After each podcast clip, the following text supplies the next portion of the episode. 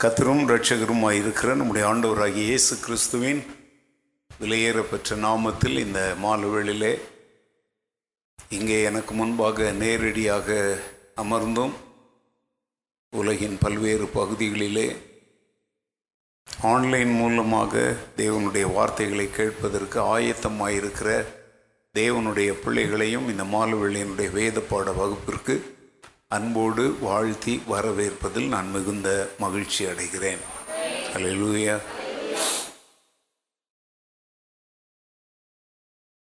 தேவனுடைய வார்த்தைகளின் உபதேசம். கடைசி காலத்தின் மிகப்பெரிய தேவை. கத்துடைய வருகைக்கு முன்பாக மணவாட்டியாகிய திருச்சபை பரிசுத்தம் அடைய பாடல்களோ ஆராதனைகளோ அல்ல வசனம் ஒன்றுதான் தேவை. யோவான் பதினேழு பதினேழில் இயேசு இயேசுன்னு அங்கே வாசிக்கிறோம். யோவான் எழுதுகிறார் உம்முடைய வசனமே சத்தியம். உம்முடைய சத்தியத்தினாலே உம்முடைய சீசர்களை நீர் என்ன ஆக்கும் பரிசுத்தமாக்கும். இப்போ ஆண்டவருடைய வருகைக்கு முன்பாக மணவாட்டி ஆகிய சபை என்ன செய்யப்பட வேண்டும்? பரிசுத்தப்பட வேண்டும். இன்னைக்கு நிறைய பேர் எழுப்புதல் அடையணும் எழுப்புதல் அடையணும்னு சொல்கிறாங்க அதனுடைய உண்மையான பொருள் என்ன என்பது அவங்களுக்கு தான் தெரியும். தேவனுடைய கட்டளைகளை கை கொண்டு அவருடைய வழிகளிலே நடக்க ஒரு பெரிய தீர்மானம் ஒரு பெரிய மன மகிழ்ச்சி தான் எழுப்புதல்.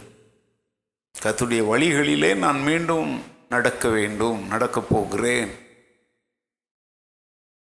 அது வந்து நம்மளை என்ன செய்யும் அப்படின்னா தேவனோடு உள்ள உறவிலே நம்மை மீண்டும் சரியாக இணைக்கும். ரெண்டு நாம் இழந்து போன தெய்வீக ஆசீர்வாதங்களை நமக்கு கொண்டு வரும். இந்த ரெண்டு தான் எழுப்புதல். நல்ல கவனிச்சுக்கோங்க எழுப்புதல் என்பது தேவனோடு நாம் இழந்து போன உறவுகளையும். அந்த உறவை இழந்ததினால் நமக்கு ஏற்பட்ட இழப்புகளையும் மீண்டும் சரி செய்கிற ஒரு காரியத்திற்கு பெயர் தான் என்னது? எழுப்புதல். இறைச்சலோ இன்னிசையோ ஆராதனைகள் என்கிற பெயரிலே ஆடல் பாடல்களோ அல்ல எழுப்புதல். அதெல்லாம் உற்சாகம். அதுக்கு பேர் என்ன பேர்? உற்சாகம். ஆனால் ரிவைவ் அப்படிங்கிறது என்ன அப்படின்னா மறித்து கொண்டிருக்கிற அல்லது மறித்து போன ஒன்றை உயிரடைய செய்தல். அதுக்கு பேர் தான் எழுப்புதல். இது வந்து ஒரு குறிப்பிட்ட இடத்துலலாம் அது இருக்காது.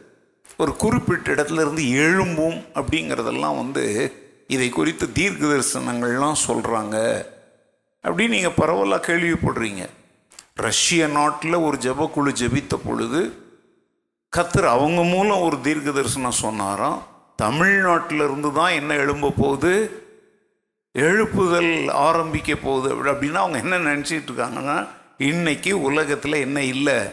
எழுப்புதல் எங்கேயுமே இல்லை அப்படின்னு நினச்சிட்டு இருக்கிறாங்க.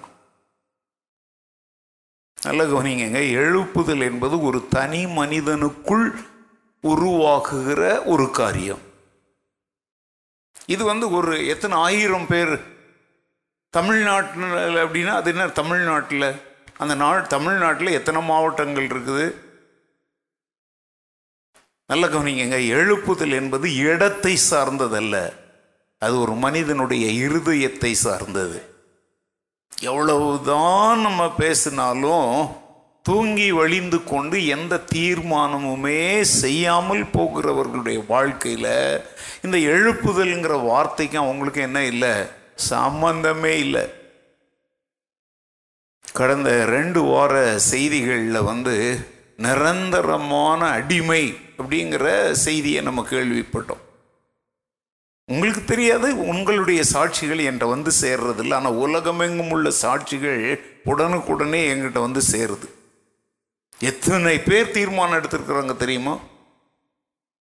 எத்தனை பேர் அதை மகிழ்ச்சியோடு மெசேஜாக வாய்ஸ் மெசேஜாக கால் மூலம் சொல்கிறாங்க கத்தருக்காக ஒரு சரியான தீர்மானத்தோடு ஒரு நல்ல சீஷனாக உத்தம இருதயத்தோடு அவரை நான் பின்பற்ற என்ன செய்திருக்கிறேன்?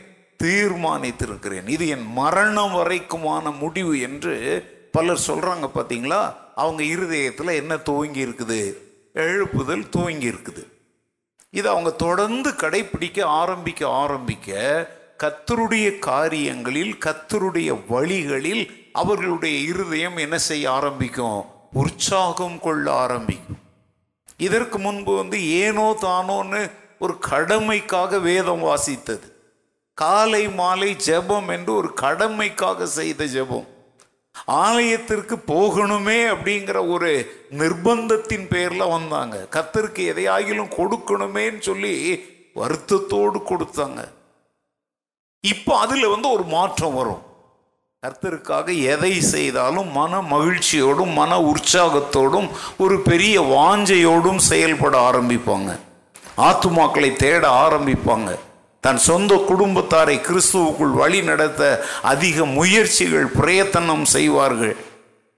பின்மாற்றத்தில் கிடக்கிறவர்களை தேடி அலைந்து மந்தைக்குள் கொண்டு வருவார்கள். இதுக்கு பேர் தாங்க எழுப்புதல்.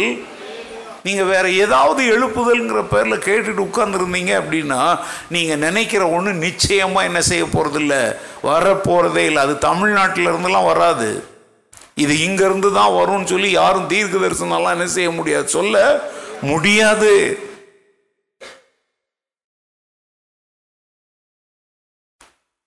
இன்னைக்கு ஜனங்கள் எழுப்புதல் என்கிற கடைசி கால் அதுல அந்த வார்த்தைக்கு பேர் என்னது? கடைசி கால எழுப்புதலுக்காக ஜெபம். நான் சொல்றேன் கடைசி கால எழுப்புதலுக்காக பரிசுத்தம். அந்த பரிசுத்தம் என்பது நீ ஜெபிக்கிறதுனாலலாம் வராது. தேவனுடைய வசனம் உன்னை கழுவ சுத்திகரிக்க இடம் கொடுக்கும் பொழுதுதான் பரிசுத்தம் வரும். தேவனே என்னை பரிசுத்தமாக்கும் பரிசுத்தமாக்கும் பரிசுத்தமாக்கும் சொல்லி நூறு முறை நீ சொன்னதையே சொல்லிட்டு இருந்தாலும் நீ பரிசுத்தமாக்க முடியாது.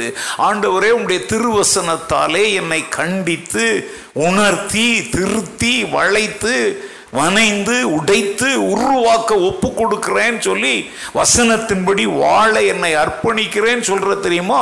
அப்போதான் பரிசுத்தம் வரும். அல்லேலூயா.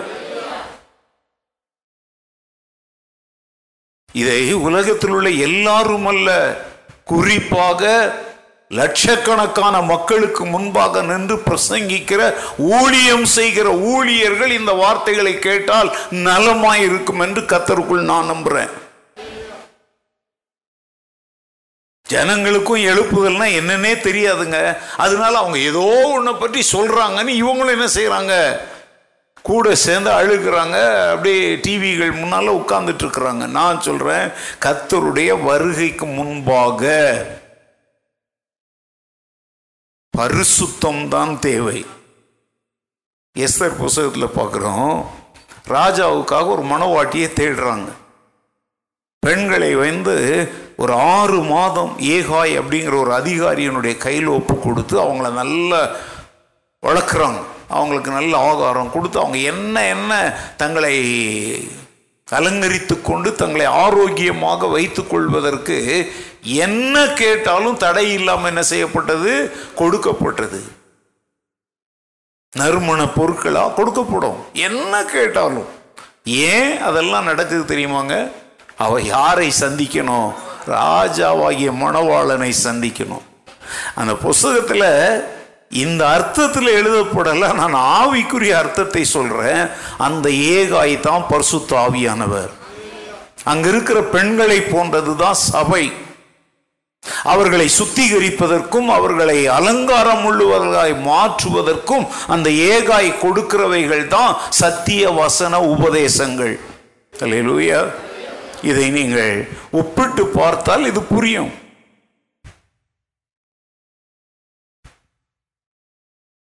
கடைசி கால திருச்சபை இந்த கடைசி காலம் அப்படின்னு சொல்றது வேற ஒன்றும் இல்லைங்க. கத்தராகி இயேசு கிறிஸ்து வந்து தன்னுடைய திருச்சபையை தன்னோடு சேர்த்து கொள்வதற்கு முன்புள்ள நாட்களுக்கு பேர் தான் என்னது? உலகம்னு ஒன்று இருக்குங்க. இந்த கடைசி காலம்னே உலகம் அழிய போகுதுன்றதை நினைக்காதீங்க. திருச்சபை விசுவாசிகளுக்கு இந்த பூமியில வாழ்க்கை முடிய போகுது. அதற்கு அப்புறம் அவருடைய வருகைக்கு அப்புறம் இந்த பூமி இருக்கும். இந்த பூமியில மக்கள் வாழ்வாங்க. எல்லாமே இப்ப இருக்கிற மாதிரி தான் இருக்கும். இன்னும் சிஸ்டம் ரொம்ப நல்லா இருக்கும். இப்போ வந்து எல்லாமே கம்ப்யூட்டரைஸ்டு இல்லையா? எல்லாமே டெக்னிக்கலாக இருக்குது. இதை விட கிறிஸ்துவின் சபை அவரோடு எடுத்துக்கொள்ளப்பட்ட பின்பு இந்த பூமி இன்னும் எப்படி தான் இருக்கும்? மாடர்னாக டெக்னிக்கலாக தான் இருக்கும். ஏன்னா அந்தி கிறிஸ்துவின் ஆட்சியில் இந்த உலகத்தை ஒரே விரல் நுனியில் அவன் வைத்து எல்லாவற்றையும் ஆளுகை செய்வதற்குரிய the highest form of technology உலகத்தில் இருக்கும். மக்கள் வாழ்வாங்க. கைவிடப்பட்ட அத்தனை பேர் இந்த உலகத்தில் தான் என்ன செய்வாங்க? வாழ்வாங்க. அரசாங்கங்கள் இருக்கும். எல்லாம் இருக்கும். அதனால இந்த கடைசி காலம்ங்கிற வார்த்தை வந்து எல்லா மக்களுக்கும் பொருந்தாது. இயேசுவின் வருகையில் அவரோடு செல்ல ஆயத்தப்பட்டு கொண்டிருக்கிற மணவாட்டியாகிய திருச்சபைக்கு மாத்திரம்தான் இந்த வார்த்தை பொருந்தும்.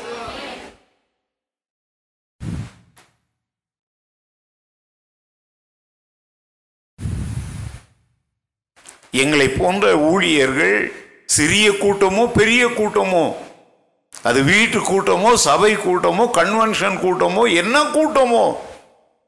ஒரே நோக்கம்தான் இருக்கணுங்க. இன்றைக்கு நான் போதிக்க போகிற திருவசனத்தின் உபதேசங்களை கேட்கிற தேவ ஜனங்கள் உள்ளும் புறம்புமாய் என்ன செய்யப்பட வேண்டும்? சுத்திகரிக்கப்பட வேண்டும். உள்ள சுத்திகரிக்கப்பட்டா தானாவே வெளியேயும் என்ன வரும்? சுத்திகரிப்பு வரும்.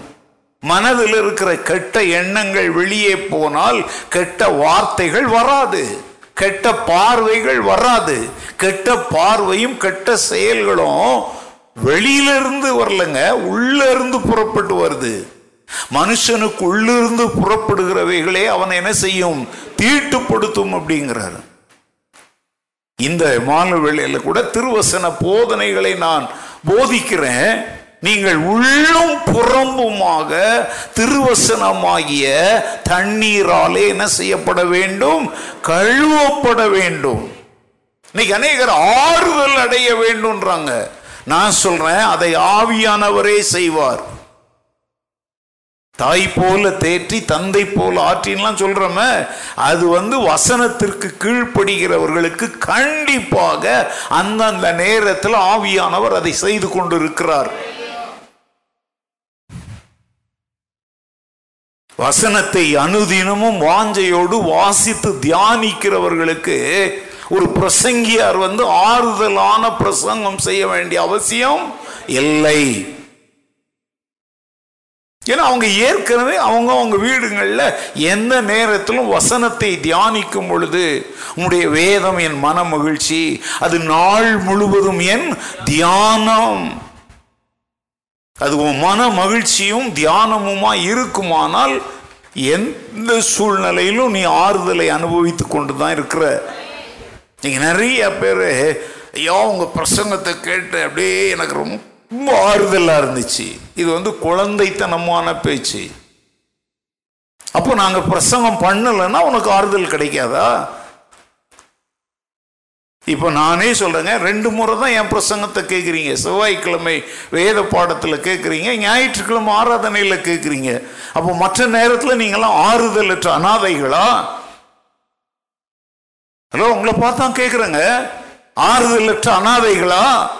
இல்லை ஆறுதலுக்காக அங்கேயும் இங்கேயும் ஓடி அலைந்து கண்டவர்களையும் தேடும்படியான ஒரு பரிதாப நிலைமையில் தேவன் உங்களை விட்டு வைத்திருக்கிறாரா? இல்லை.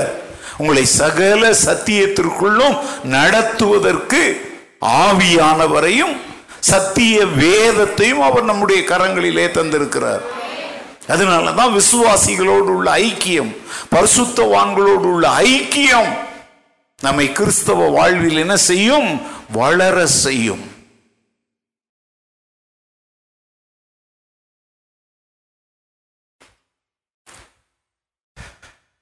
இன்றைக்கி மதியம் வந்து என்னுடைய நண்பர்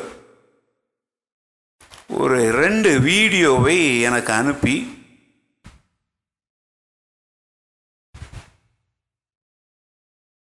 பாஸ்டர் இந்த வீடியோவை பற்றிய உங்களுடைய கருத்தை நான் தெரிந்து கொள்ள விரும்புகிறேன் அப்படின்னு சொல்லி எழுதியிருந்தார். கூடவே அவருக்கும் இன்னொருவருக்கும் நடந்த உரையாடலையும் எனக்கு அனுப்பியிருந்தார். அதாவது ஒருத்தர் வந்து என் நண்பருக்கு என்ன அனுப்புகிறார் ஒரு வீடியோ அனுப்பி இதை பாருங்கள் ரொம்ப நல்லா இருக்குது அப்படிங்கிறார்.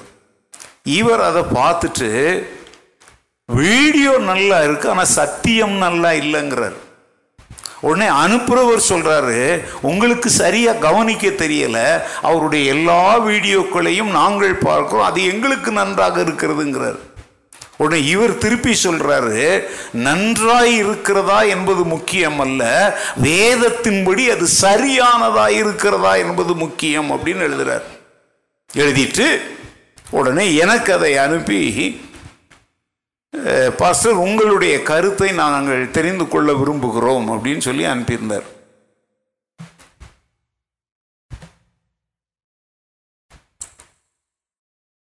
ஒன்று ஜெபத்தை குறித்தது இன்னொன்று ஆசீர்வாதத்தை குறித்தது. முழு வீடியோவையும் பார்க்க எனக்கு நேரம் இருக்கல. அதனால் நான் கொஞ்சம் அப்படி பாஸ் பண்ணி பாஸ் பண்ணி அந்த ஆசீர்வாதத்தை குறித்த அந்த வீடியோவை நான் கேட்டேன். ஒரு சற்று இளைஞரான ஒரு ஊழியர் தமிழ்நாட்டை சேர்ந்தவர் நல்ல குரல் ரொம்ப நீட்டாக ரொம்ப ரொம்ப அப்படியே ஹேண்ட்ஸமாக அப்படியே கவர்ச்சியான இருக்கிறார் அவருடைய வஸ்திரங்கள் எல்லாம். வெரி குட் பின்னணி எல்லாம் அப்படியே ரொம்ப தூக்குது. அவர் என்ன சொல்கிறார் தெரியுமா? இப்போ நீ ஒரு காருக்காக ஜெபம் பண்ண ஆரம்பி. உன்கிட்ட கார் இல்லை ஆனால் நீ என்ன பண்ண ஆரம்பி? ஜெபம் பண்ண ஆரம்பி. உனக்காக கார் கம்பெனியில் கார் தயாராக ஆரம்பிக்கும். உடனே வந்து சேரலன்னு வருத்தப்படாத. உனக்காக விசேஷமான ஃபிட்டிங்லாம் அங்கே பண்ணிக்கிட்டு இருக்கிறாங்க. ஹலோ இங்கே கவனிக்கிறீங்களா இல்லை தூங்குறீங்களா? கண் அப்படியே சிலர் இழுக்குது. நேராக உட்காருங்க. ஏங்க கார் கிடைக்கிறத பற்றி சொல்லிடுங்க. நான் சொல்லலை ஒருத்தர் சொன்னதை சொல்கிறேன் நீங்கள் கார் வேணும் ஆண்டவரேன்னு ஜெபம் பண்ண உடனே ஆண்டவர் கார் கம்பெனிக்கு ஆர்டர் கொடுத்துருவாராம். கொஞ்சம் தாமதமாகுதே அப்படின்னு கேட்டா நீ எவ்வளோ முக்கியமான நபர்ப்பா நல்ல சீட்டெல்லாம் உனக்கு ஏற்றபடி ஸ்பெஷலாக அரேஞ்ச்மெண்ட் பண்ணுறாங்களாம் ஏசி எல்லாம் உனக்கு பக்குவமாக ஸ்பெஷலாக அரேஞ்ச் பண்ணுறாங்களாம் அதனால தான் கார் வர்றதுக்கு என்ன ஆகிட்டு இருக்குதான் அப்படின்னா நீங்கள் சிலர் இருபது வருஷமாக முப்பது வருஷமாக காருக்கு ஜோம் பண்ணிகிட்டு இருக்கிறீங்க. இப்போ அந்த கார் வந்தா எவ்வளோ வருஷம் ஓல்டு மாடலாக இருக்கும்? சொல்லுங்க. ஏன்னா அந்த என்ன பேஸ்ல ஆரம்பிச்சாங்களோ அதன் மேல தானே கட்ட முடியும். அமேன் அப்படிங்கிறாரு. கொஞ்சம் பேர் சொல்லல. உங்களை தான் கேட்கிறோம் ஆமேன் அப்படின்னு உடனே சில லேடிஸ் தான் ஆமேன் போடுறாங்க. கேட்பதற்கு இனிமையாக இருக்குங்க. இது இன்னைக்கு இதுக்கு பேர் வந்து என்னன்னா விசுவாச போதனை. அதே மாதிரி நீ ஒரு வீட்டுக்காக ஜெபம் பண்ணுற இப்போ ஆண்டவர் ஒருத்தன் உள்ளத்தில் ஏவுறாரு என் பிள்ளைக்கு ஒரு வீடு வேணும்டா நீ உன்கிட்ட இருக்கிற கோடிக்கணக்கான பணத்தை போட்டு ஒரு லே அவுட் ஆரம்பின்னு சொல்கிறார் இதுக்கு ஒரு ஒரு வருஷம் போயிடும். நீ கேட்குற என்ன ஆண்டவரே இன்னும் எனக்கு வீடு கிடைக்கல அப்படின்னு ஆண்டவர் சொல்லுவார். ஒருத்தன் உள்ளத்தில் பேசி இப்போ உனக்காக என்ன போட்டுட்டாங்க? லே அவுட் வாங்கி போட்டு கல் போட்டுக்கிட்டு இருக்கிறாங்க. சரி திரும்ப ஜெபம் பண்ணுற இன்னும் ஒரு வருஷம் ஆகி உனக்கு வீடு கிடைக்கல என்ன ஆண்டவரே ரெண்டு வருஷமாக ஜெபிக்கிற. இல்லை மகளே இல்லை மகனே இப்போ அந்த கல்லுங்க முப்பதுக்கு நாற்பது அறுபதுக்கு நாற்பது என்ன போட்டுக்கிட்டு இருக்கிறாங்க? கல் போட்டுக்கிட்டு இருக்கிறாங்க. ஓ மூணாவது வருஷமும் வரல. இப்போ நீ கேட்குற ஆண்டோட ஆண்டவர் சொல்கிறாரு டிசி கன்வர்ஷன் அந்த கன்வர்ஷன் இந்த கன்வர்ஷனுக்காக அவங்க அப்ளை பண்ணியிருக்கிறாங்க. அதனால தாமதிக்குது. நீ சோர்ந்து போகாத. ஸ்தோத்திரம் சொல்லு அப்படிங்கிறார். ஏன் உங்க வாயில ஸ்தோத்திரம் வராதா? வருமா? வரும்னு உங்களால் முதல்ல கதவை திறந்து வெளியே கொண்டு அனுப்புங்க. வருதா தோத்திரம் உனக்கு? அது எப்படிங்க வரும்? அப்புறம் ஏன் பேங்க்ல போய் லோன் போடுற? கத்தர் தானே தர்றாரு. நீ ஏன் பேங்க் லோன் போட்டு வாங்குற இப்போ? ஏங்க இதெல்லாம் மக்களை சோம்பேறிகளாக்கி ஆசீர்வாதம் விசுவாசம் என்கிற பெயரில் மக்களுக்கு அதாவது சின்ன பிள்ளைங்க வந்து அழுதா என்னத்தையா சொல்லி இப்படி ஒன்று ஒன்று ஆட்டி கீட்டி என்னத்தையோ பண்ணி வைக்கிறோம் பார்த்தீங்களா அதை மாதிரி அழுமூஞ்சி விசுவாசிங்களை சபையில் பிடிச்சி வைக்கிறதுக்கு ஊழியக்காரர் ஆட்டுறது அது பேர் என்ன பேர்? என்னப்பா? கிழுக்கு என்னப்பா? கிண்கிணி. கிணிகிணியா? என்ன சொல்? எனக்கு தெரியல. ஆனால் எங்கள் ஊர் பேர் வந்து கிழுக்குன்னு பேர் அதுக்கு. அது உள்ள பிளாஸ்டிக்கில் ரோட்டில் விற்றுக்கிட்டு வரோம். இப்போ நாங்கள் வந்து ஜெரிதியாவுக்கெல்லாம் அதை ஆட்டி தான் காலத்தை ஓட்டுறோம். அவனுக்கு அது என்னன்னே தெரியாதுங்க. அப்போ இன்னைக்கு நல்ல கவனிங்க சத்தியத்தில் வளர்ந்திருக்க வேண்டிய விசுவாசிகள் கிண்கிணி ஆட்டுகிற இந்த சத்தங்களை கேட்டு இந்த உபதேசங்களை கேட்டு தங்களை தாங்களே என்ன செய்து கொண்டிருக்கிறார்கள்? ஏமாற்றி கொண்டிருக்கிறார்கள். அதாவது நான் உங்களை சொல்கிறேன் கேட்குற நீ உன்னை ஏமாத்திட்டு இருக்கிற பேசுகிறவன் தன் பாக்கெட்டை நிரப்புறதுக்கு மக்கள் என்ன பண்ணிட்டு இருக்கிறான்? ஏமாற்றிட்டு இருக்கிறான்.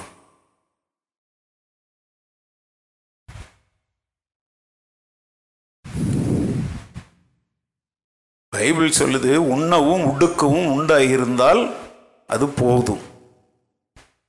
உனக்கு சாப்பிட்றதுக்கு இருக்கா? உங்களை தான் கேட்குறேன். இருக்கா? உடுத்துறதுக்கு இருக்கா? இவைகள் உங்களுக்கு உண்டாயிருந்தால் போதும். பவுல் சொல்றார் போதும் என்கிற மனதுடனே கூடிய தேவ பக்தியே மிகுந்த பிரைஸ் லார்ட் இந்த உலகத்தில் உண்ணாமல் உடுக்காமல் யாராலையும் இருக்க முடியாது. அதை கருத்தை தந்திருக்கிறாரா? இதுக்கு மேலே உனக்கு என்ன தரணுங்கிறத நீ கேட்காத அவர் தருவார். எப்படி தருவார்? யார் யாருக்கு என்ன தேவை என்பதை பரமபிதா என்ன செய்திருக்கிறார்? அறிந்திருக்கிறார்.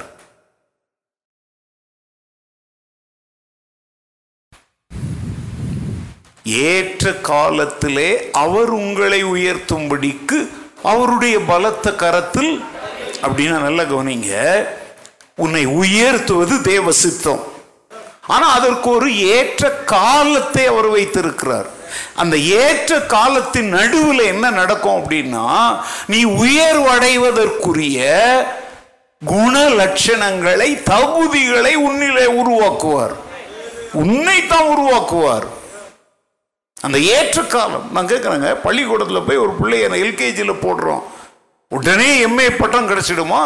ஏற்ற காலத்தில் தான் அது வரும். அப்போ அந்த எம்ஏ பட்டத்தை நோக்கி போகிறதற்கு அந்த கல்வி நிறுவனம் இந்த பிள்ளைகளை என்ன செய்யுது? உருவாக்குது.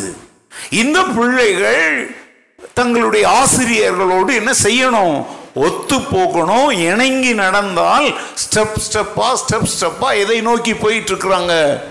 அந்த உயர்வை நோக்கி போயிட்டு இருக்கிறாங்க நிறைய பேர் வந்து வேலையில் உயர்வு வேணும் சம்பள உயர்வு வேணும். ஜோம் பண்ணுங்க பிரதர் கத்திரி எனக்கு சம்பள உயர்வு கொடுத்தா உங்கள் சர்ச் பில்டிங்க்கு நான் காசு கொடுக்குறேன். நான் போ சொல்கிறேங்க ஒரு நிறுவனம் ஒரு கம்பெனி அரசாங்கம் கூட இப்போ எத்தனாவது பே கமிஷனில் நின்றுருக்கு சார்? செவன்த் பே கமிஷனா? ஆமாம் இனி எயிட் பே கமிஷன் உடனே வருஷா வருஷம் பே கமிஷன் போட்டோம்னா நாடு எங்கே போகிறது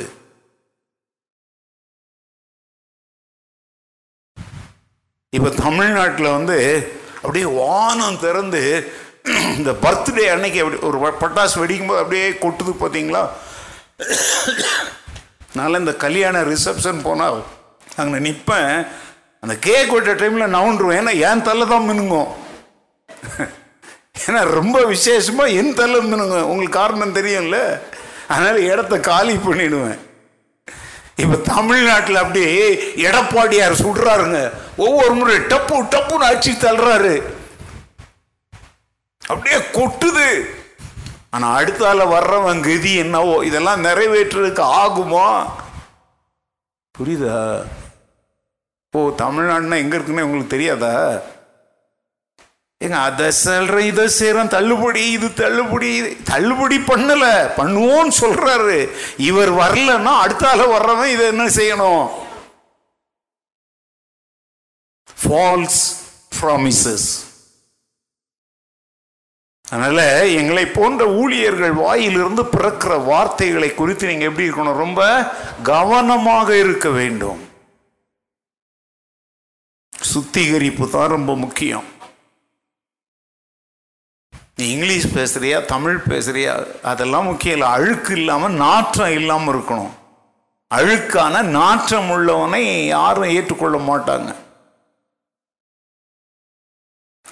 நீங்கள் அந்நிய பாசையில் பேசுறியா? இங்கிலீஷ் சர்ச்சா? நீ உன் கையில் வச்சிருக்கிறது இங்கிலீஷ் பைபிளா தமிழ் பைபிளா? இதில் இல்லை கௌரவம். நீ கிறிஸ்துவுக்குள் எவ்வளவு சுத்தமாய் இருக்கிறாய் என்பது தான் உன்னுடைய ஆவிக்குரிய கௌரவம். ஆவிக்குரிய கௌரவம் இந்த கட்டடம் அல்ல. நம்முடைய ஆலய கட்டடத்தில் நாம் வைத்திருக்கிற அலங்காரங்கள் வசதிகள் அல்ல. உன் ஆத்துமாவையும் ஆவியையும் தேவனுடைய சரீரமாகிய ஆலயத்தையும் நீ எவ்வளவு பரிசுத்தமாய் வைத்திருக்கிறாய் என்பதுதான் அலங்காரம். அதனாலதான் பைபிள் சொல்லுது பரிசுத்த அலங்காரத்துடனே கத்தரை தொழுது கொள்ளுங்கள் பயத்துடனே கத்தரை சேவியுங்கள் நடுக்கத்துடனே கழி கூறுங்கள். இன்னைக்கு திருச்சபைக்கு தேவை பரிசுத்த அலங்காரம் பயம் நடுக்கம் அதோடு கூடிய ஆராதனை. இந்த ராத்திரி வேளையிலும் நீங்கள் கேட்க போகிற தேவ வசனங்கள் உங்களை சுத்திகரித்து பரம மணவாளனுக்கு ஏற்ற பரிசுத்த மனவாட்டியாக உங்களை உருவாக்க வேண்டும் என்கிற ஜபத்தோடு கத்துடைய வார்த்தைகளுக்குள் உங்களை வழிநடத்த நான் விரும்புகிறேன். அல்லேலூயா நமக்குள்ளே மரணம் நீங்கி ஜீவன் நமக்குள்ளே வைக்கப்பட்டிருக்கிறது. அந்த ஜீவன் பரிபூரண ஜீவன் அந்த ஜீவன் நித்திய ஜீவன். அது எனக்குள்ளே இருக்கிறது என்பதற்குரிய அடையாளங்கள் என்ன என்பதை குறித்து நாம் கற்றுக்கொண்டு வருகிறோம். இதுவரைக்கும் எத்தனை காரியம் கற்றுக்கொண்டிருக்கிறோம்? பதினொன்று. போன வாரம் ரெண்டு பாயிண்ட் தான் உங்களுக்கு பேசினேன். வார வாரம் மூணு குறிப்புகளை சொல்லுவேன். போன வாரம் ரெண்டு குறிப்புகளோடு நிறுத்தினேன். தேவனோடு உள்ள தனிப்பட்ட ஐக்கியம் இருதயத்தில் நிறைவான சந்தோஷம் தேவனுடைய கற்பனைகளை கை கொள்ளுதல் இயேசு நடந்தபடியே நாமும் நடக்குதல். மற்றவர்கள் மேல் நாம் காட்டும் கரிசனையும் அன்பும் சாத்தானையும் உலகத்தையும் ஜெயிக்கிற வாழ்க்கை உலகத்தை வெறுக்கிற வாழ்க்கை. பிற விசுவாசிகளோடு இணைந்திருக்கிற வாழ்க்கை பரிசுத்த ஆவியானவரின் அபிஷேகத்தை காத்து கொள்ளுதல் விடுதலையின் சத்தியத்தை அறிந்திருக்குதல். கடைசியா தேவனை பற்றிய சரியான அறிவை உடையவர்களாயிருத்தல்.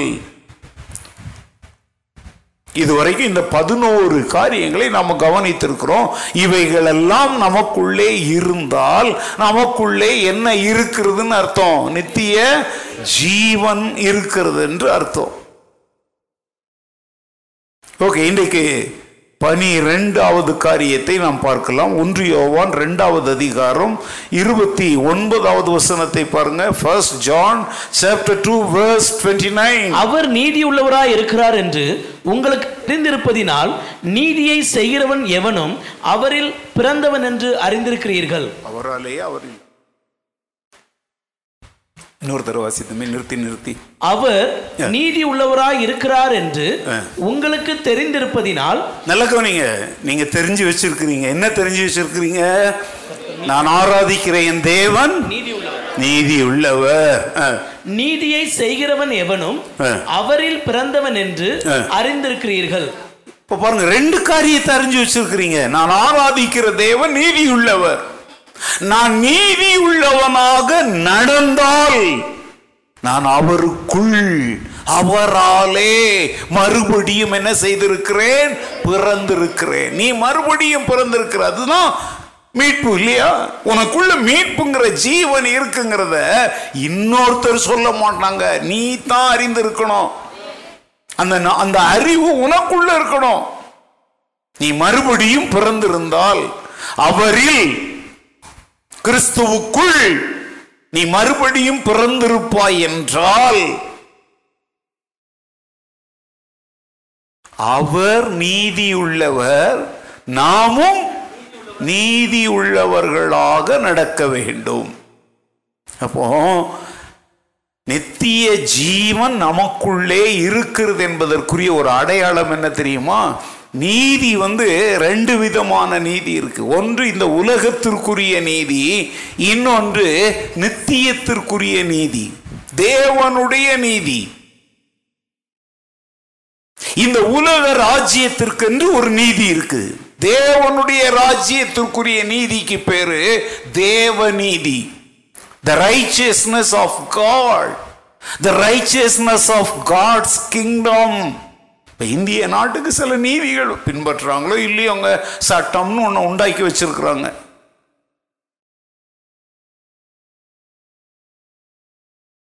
ரொம்ப சிம்பிளான காரியம். இயேசு கிறிஸ்து யோவான் இடத்துல ஞானஸ்தானம் பெற வர்றார். அவன் வந்து நடுங்கிறான். அவர் சொல்கிறார் இப்பொழுது இடம் கொடு. நாம் இப்படி செய்து தேவனுடைய நீதியை நிறைவேற்றுவது நமக்கு ஏற்றதாயிருக்கிறது. அப்போ இயேசு கிறிஸ்து பாவம் செய்து மனம் திரும்பி பாவ மன்னிப்புக்கென்று அவர் ஞானஸ்தானம் எடுக்கல. நாமெல்லாம் மனம் திரும்பி பாவ மன்னிப்புக்கென்று ஞானஸ்தானம் எடுக்க வேண்டும் என்பதற்காக முதற் பேரானவராகிய அவர் நமக்கு முன்மாதிரியாக எடுத்தார். அவர் அந்த நீதியை நிறைவேற்றினாரா? அப்படின்னா மறுபடியும் பிறந்தேன் என்று சொல்லுகிற எவரும் அவரை போல. எக்ஸாம்பிள் தான் சொல்றேன். ஞானஸ்தானத்தை முக்கியப்படுத்தி சொல்லல. அது ஒரு முதல் படிங்க. ஞானஸ்தானம் என்பது இன்னைக்கு நிறைய பேருக்கு பெரிய விஷயமா இருக்கு. நான் சொல்றேன். அதுதான் ஏ செட் இல்ல. அதுதான் முதல் படியே. அவனுடைய வார்த்தையை சந்தோஷமாய் ஏற்றுக்கொண்டவர்கள் என்ன பெற்றார்கள்?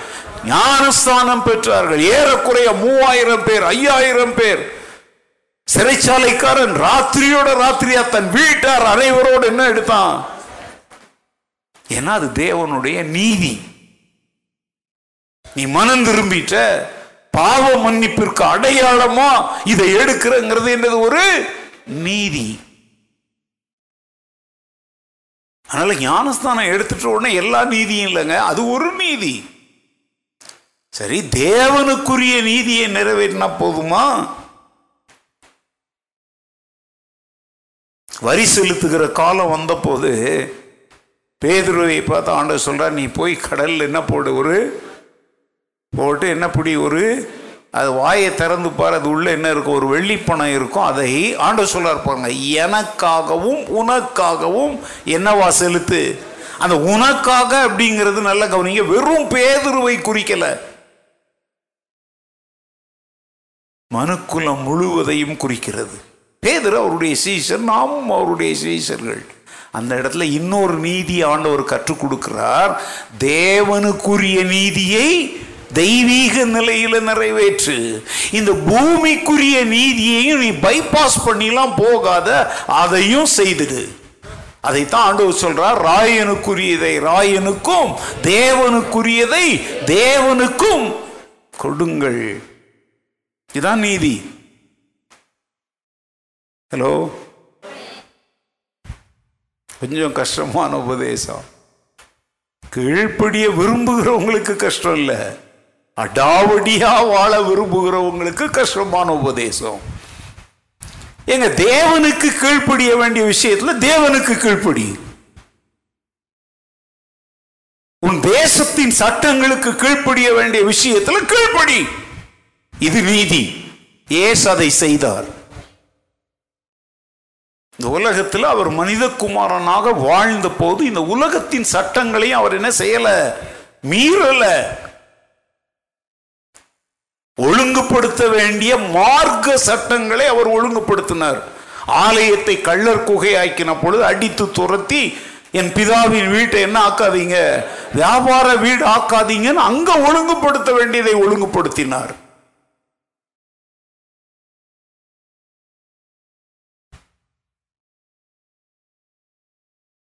அதுக்காக அங்கே அந்த காணிக்கைகளையும் பலிகளையெல்லாம் ஒழிக்க சொல் அது வந்து அவர் பலியாக காணிக்கையாக மாறும் வரைக்கும் அது இருந்துச்சு. அங்கே அவங்களை ஏன் அடிச்சு ஓட்டுனார் தெரியுமாங்க அங்கே? திருட்டு வேலை செஞ்சானுங்க. மக்களை ஏமாற்றினாங்க. அதில் சொல்கிறார் பாருங்க கள்ளர் குகை ஆக்காதீங்கன்றார் அப்போ அங்கே உட்கார்ந்து இருந்த அத்தனை பேரும் யாரு? கள்ளன். கள்ளன்னா யாரு?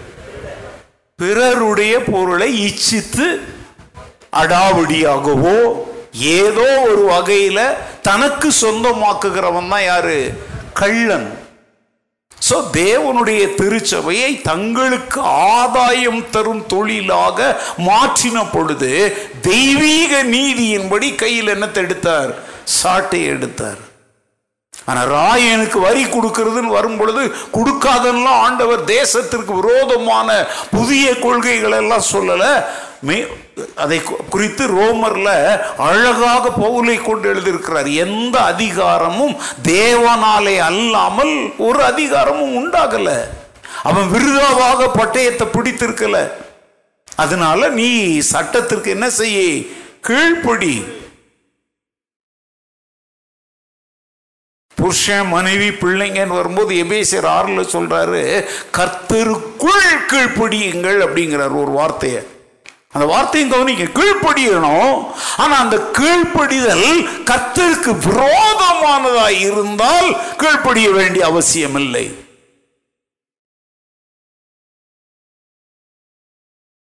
புரியுதா உங்களுக்கு? உங்களை தான் கேட்குறேன் புரியுதா? புரியலையா? கீழ்ப்படியணும். மனைவி புருஷனுக்கு கீழ்ப்படியணும் புருஷனும் மனைவி அன்பாக இருக்கணும் பிள்ளைகள் பெற்றோருக்கு கீழ்ப்படியணும். ஆனால் ஒரு வார்த்தை அங்கே அழகாக சொல்கிறாரு கர்த்தருக்குள் என்ன செய்யுங்க? கர்த்தரை தூக்கி குப்பையில் எரிஞ்சிட்டு நீ யாருக்கு கீழ்ப்படிந்தாலும் அது என்ன கிடையாது? நீதி கிடையாது. ஏன்னா தேவனுக்கு கீழ்ப்படிய வேண்டிய விஷயத்தில் கண்டிப்பாக என்ன செய்யணும்? தேவனுக்கு கீழ்ப்படியணும். நீங்கள் கேட்கலாம் இது ரொம்ப கஷ்டமான ஆமாங்க இந்த கஷ்டத்துக்கு தாங்க நித்திய வாழ்வுங்கிற ஒரு பரிசை தேவன் நமக்காக வைத்திருக்கிறார். இக்காலத்து பாடுகள் இனி வெளிப்பட போகிற மகிமைக்கு நிறைய பேர் நினைக்கிறாங்க கிறிஸ்தவ வாழ்க்கையில் இப்போ ஏன் இவ்வளோ பாடு? ஏங்க இந்த பாடுகளுக்கு பரிசாகத்தான் தேவன் பரலோகத்தை வைத்திருக்கிறார். பரலோகம் எல்லாருக்கும் கிடையாது. சர்ச்சில் வர்ற நுழையிற எல்லாருக்கும் கிடையாதுங்க. இந்த தேவனுடைய நீதியின் பாதையில நடக்க மனதாய் இருக்கிறவர்களுக்கும் நடக்கிறவர்களுக்கும் தான் நித்திய வாழ்க்கை வாக்களிக்கப்பட்டிருக்கிறது. கிறிஸ்தவ குடும்பத்தில் பிறந்தவங்களுக்கெல்லாம் இது கிடையாது. கிறிஸ்துவின் ஊழியத்தை செய்கிறோம் என்று சொல்லுகிறவர்களுக்கும் கிடையாது. வேத பாரகரே பரிசேரே உங்களுக்கு ஐயோ! ஏன்? ஏன் ஐயோன்னு சொன்னாரு? அவங்க வேத பாரகரா பரிசெயரா இருந்ததுனால இல்லைங்க. அதை என்னவா மாற்றினாங்க? வயிற்று பிழைப்பாய் மாற்றினாங்க.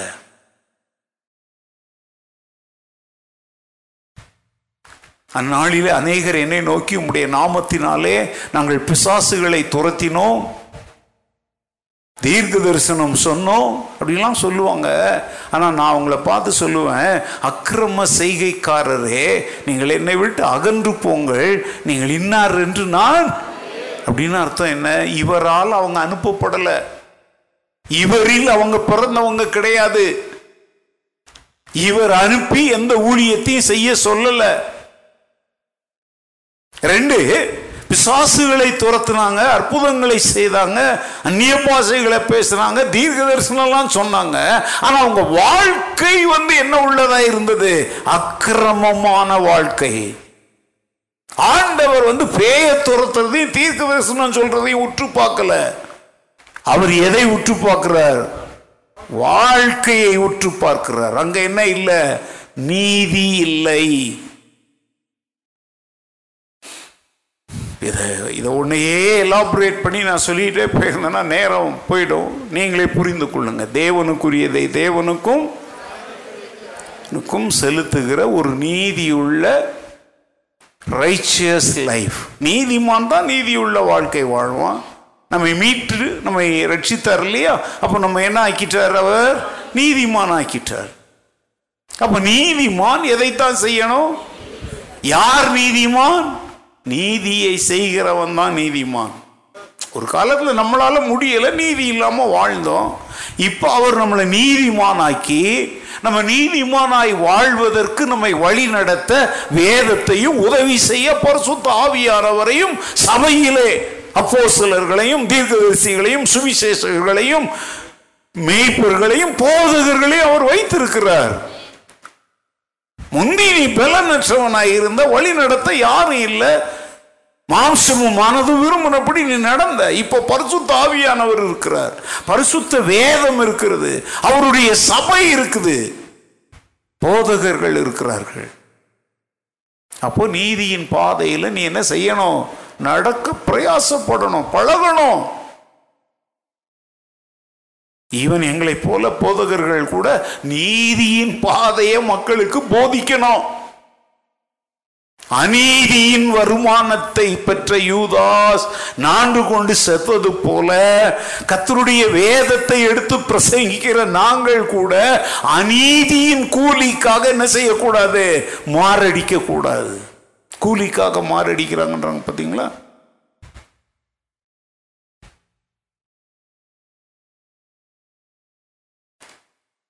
ஐடி கம்பெனியில் போகிறவங்களுக்கு ஒரு பேக்கேஜ் சொல்லுவாங்க உனக்கு இது இது வசதிகள் கத்துடைய ஊழியத்துக்கு வர்றவங்களும் இன்றைக்கி அதை தான் கேட்குறாங்க என்னென்ன சலுகைகள்? நீங்கள் அது வந்து நான் இப்போ சொல்கிறேன் அது தவறுன்னெலாம் நான் சொல்லலை. அதை வந்து கத்தர் உன்னை யாரை கொண்டு வழி நடத்துகிறார்களோ அவர்களை கொண்டு ஆண்டவர் அதை செய்வார். ஆனால் நீ வரும் பொழுதே ஒரு அக்ரிமெண்ட் போட்டு இது இதெல்லாம் இருந்தால் நான் வரேன் உங்கள் ஸ்தாபனத்தில் சேர்ந்துக்கிறேன். ஏங்க கிறிஸ்தவ சபை என்பது ஒரு ஸ்தாபனம் கிடையாது. அது அரசாங்கத்திற்கான ஒரு அமைப்பு தான் பரிசுத்தவான்களுடைய குறைவில் உதவி செய்யத்தான் சபையை தேவன் வைத்திருக்கிறார். அந்த பரிசுத்தவான்கள் எழும்பி பல இடங்களுக்கு ஊழியத்திற்கு செல்லும் பொழுது சபையின் மூலம் உதவி கிடைக்கும் பொழுது அதை வாங்கி பயன்படுத்தணும். உதவி கிடைக்காத சூழ்நிலை வரும் பொழுது பவுலை போல என் தேவைகளுக்காக என் கைகளால் நான் என்ன செய்தேன்? வேலை செய்தேன் என்கிற ஒரு மனநிலையோடு ஊழியத்துக்கு வர்றாங்க பார்த்தீங்களா அவங்க தாங்க நீதியுள்ள ஊழியர்கள். God's ministry is not a corporate business அவன் வந்து வயிற்று பிழைப்புக்காக ஒரு கம்பெனியில் வேலை செய்கிறான் உடல் உழைப்பை கொடுக்குறான். அந்த கம்பெனி அவனுக்கு வந்து எதையாவது கொடுக்கும். பேதர் கேட்கிறான் ஆண்டவரே எல்லாவற்றையும் விட்டுட்டு உண்மை நாங்கள் பின்பற்றினோமே எங்களுக்கு என்ன கிடைக்கும்? ஏதாவது கிடைக்கும்னு சொன்னாரா? இல்லை நீங்களாம் அப்படியே திருவோடு ஏந்திட்டு போவீங்கன்னு சொன்னாரா? கிடைக்கும். இந்த பூமியில் நீ எத்தனை மடங்கு அடைவாய்? நூறத்தனையாய் அடைவாய். மறுமையிலே நித்திய ஜீவனையும் அடைவீர்கள் என்றார். என் நிமித்தம் சுவிசேஷத்து நிமித்தம் தன் ஜீவனை இழந்து போகிறவன் எவனோ அவன் அதை என்ன செய்வான்? ரட்சித்துக் கொள்ளுவான்.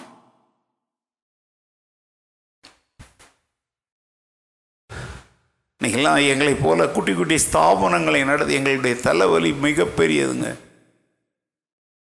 இயன்றதை செய்து நம்மை போல நாலு பேரை தூக்கி விடலாம் முயற்சித்தா கூட இவங்களுடைய உல்லாச ஆடம்பர வாழ்க்கைக்கு நாங்கள் ஒரு ஏணி போல பயன்படணும்னு அவங்க எதிர்பார்க்குறாங்க.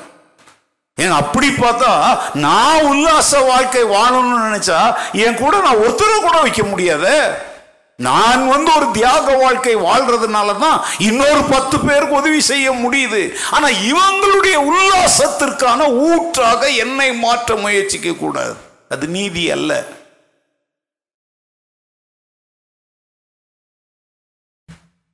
என்னெல்லாம் எவ்வளோ எப்படி எத்தனையோ பேர் கேட்குறாங்க நேற்று கூட ரெண்டு பேர் உங்கள் ஸ்தாபனத்தில் எவ்வளோ கையோ பா அதனால் காலுங்க வந்தாலே மண்டை காஞ்சிடுது. ஐயா நாங்கள் ஒரு ஸ்தாபனத்தில் சேரலான் இருக்கிறோம் ஐயா. கத்தர் உங்களை எங்களுக்கு காட்டினாரு. அப்போ என்ன அவங்களுக்கு காட்டுறாண்டவர் அவங்களும் எனக்கு காட்டணும்ல. அதானே மீதி?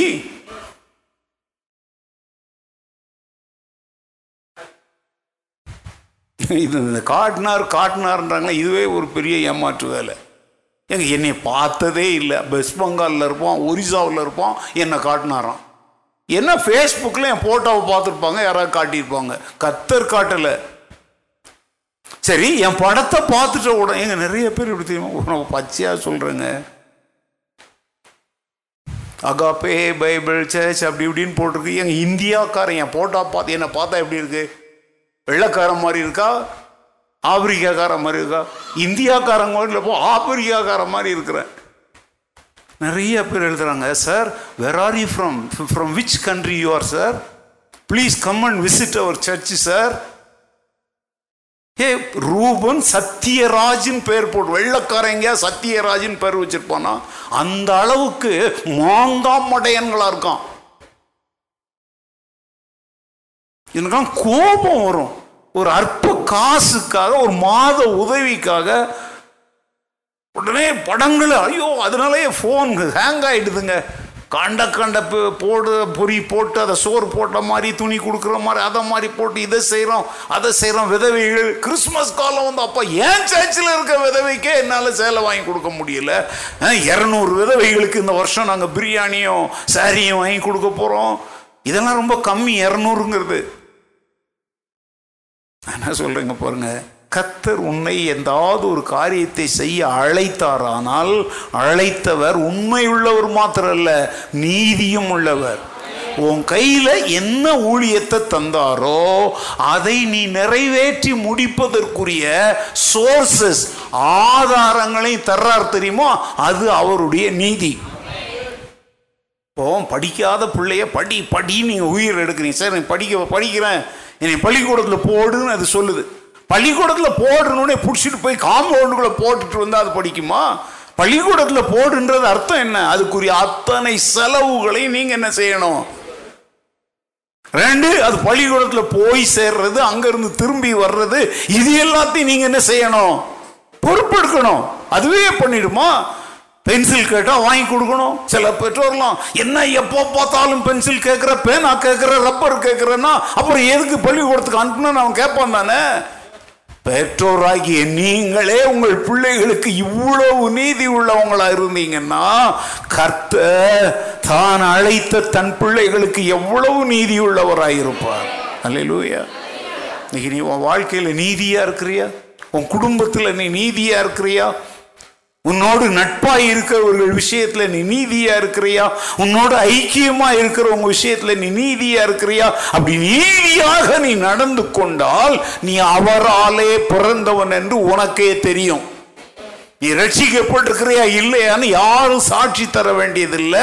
நம்முடைய ஆவியுடனே கூட பரிசுத்த ஆவியானவரும் நாம் தேவனுடைய பிள்ளைகளாய் இருக்கிறோம் என்று நம்முடைய ஆவியுடனே கூட என்ன கொடுக்கிறாராம் அப்படின்னு சொல்லி ரோமர் எட்டாவது அதிகாரத்தில் வாசிக்கிறோம். ஸோ நமக்குள் நித்திய ஜீவன் இருக்கிறது என்பதற்கு தேவனுடைய நீதியை ஆவிக்குரிய வாழ்க்கையிலும் உ- உலக வாழ்க்கையிலும் நாம் என்ன செய்ய வேண்டும்? கடைபிடிக்க வேண்டும். அதிலே மூணாவது அதிகாரம் ஒன்பதாவது வசனம் வாசிதம்பி த்ரீ நைன் தேவனால் பிறந்த எவனும் பாவம் செய்யான். ஏனெனில் அவருடைய வித்து அவனுக்குள் தரித்திருக்கிறது. அவன் தேவனால் பிறந்தபடியினால் பாவம் செய்ய மாட்டான். தேவனால் பிறந்தவனுக்குரிய அடையாளத்தை சொல்றாரு. அதே புஸ்தகம் ஐந்தாவது அதிகாரம் ஒன்னாவது வசனம். இயேசுவானவரே கிறிஸ்து என்று விசுவாசிக்கிற எவனும் தேவனால் பிறந்திருக்கிறான். பிறப்பித்தவரிடத்தில் அன்பு அதுல இருந்து பதினெட்டாவது வசனம் வரைக்கும் தேவனால் பிறந்தவர்களுக்குரிய அடையாளங்கள் சொல்லப்பட்டிருக்கு அதாவது இந்த மூணு வசனத்திலையும் நம்ம யார் தேவனால் பிறந்தவர்களை பற்றி அங்க வாசிக்கிறோம். அதுல ஒன்று என்னது? அவரை போல நீதி உள்ளவர்களாக நடக்குதல். ஓகே. ஒன்று யோவான் மூன்றாவது அதிகாரம் மூன்றாவது வசனம். அவர் மேல் இப்படிப்பட்ட நம்பிக்கை வைத்திருக்கிறவன் எவனும் அவர் சுத்தமுள்ளவராய் இருக்கிறது போல தன்னையும் சுத்திகரித்துக் கொள்ளுகிறான். ஓகே. நமக்குள் நித்திய ஜீவன் இருக்கிறது என்பதற்குரிய பதி மூன்றாவது அடையாளம். அவர் மேல் நம்பிக்கை வைத்திருக்கிற எவனும் அவர் சுத்தமுள்ளவராய் இருக்கிறது போல தன்னையும் வசனத்தை என்ன அவன் மறுபடியும் முழிக்கிறீங்க தன்னையும் சுத்திகரித்துக் கொள்ளுகிறான். என்ன செய்கிறான்? சுத்திகரித்துக் கொள்ளுகிறான். வார்த்தை நல்லா கவனிங்க. நீ வசனம் தெரியாம ரட்சிப்பு தெரியாம பாவ இருள வாழ்ந்த காலத்துல உனக்கு சுத்தம்னா என்னன்னே தெரியாது. ஒருவேளை சுத்தம்னா என்னன்னு தெரிஞ்சாலும் உன்னை நீயே சுத்திகரித்து கொள்ள உனக்கு என்ன இருக்கல? பலன் இருக்கல. ஆனா ஆண்டவர் தம்முடைய கிருபையினாலே நம்மை ரட்சித்து நம்முடைய பாவங்களற நம்மை கழுவி நம்ம என்ன செய்தார்? சுத்திகரித்தார்.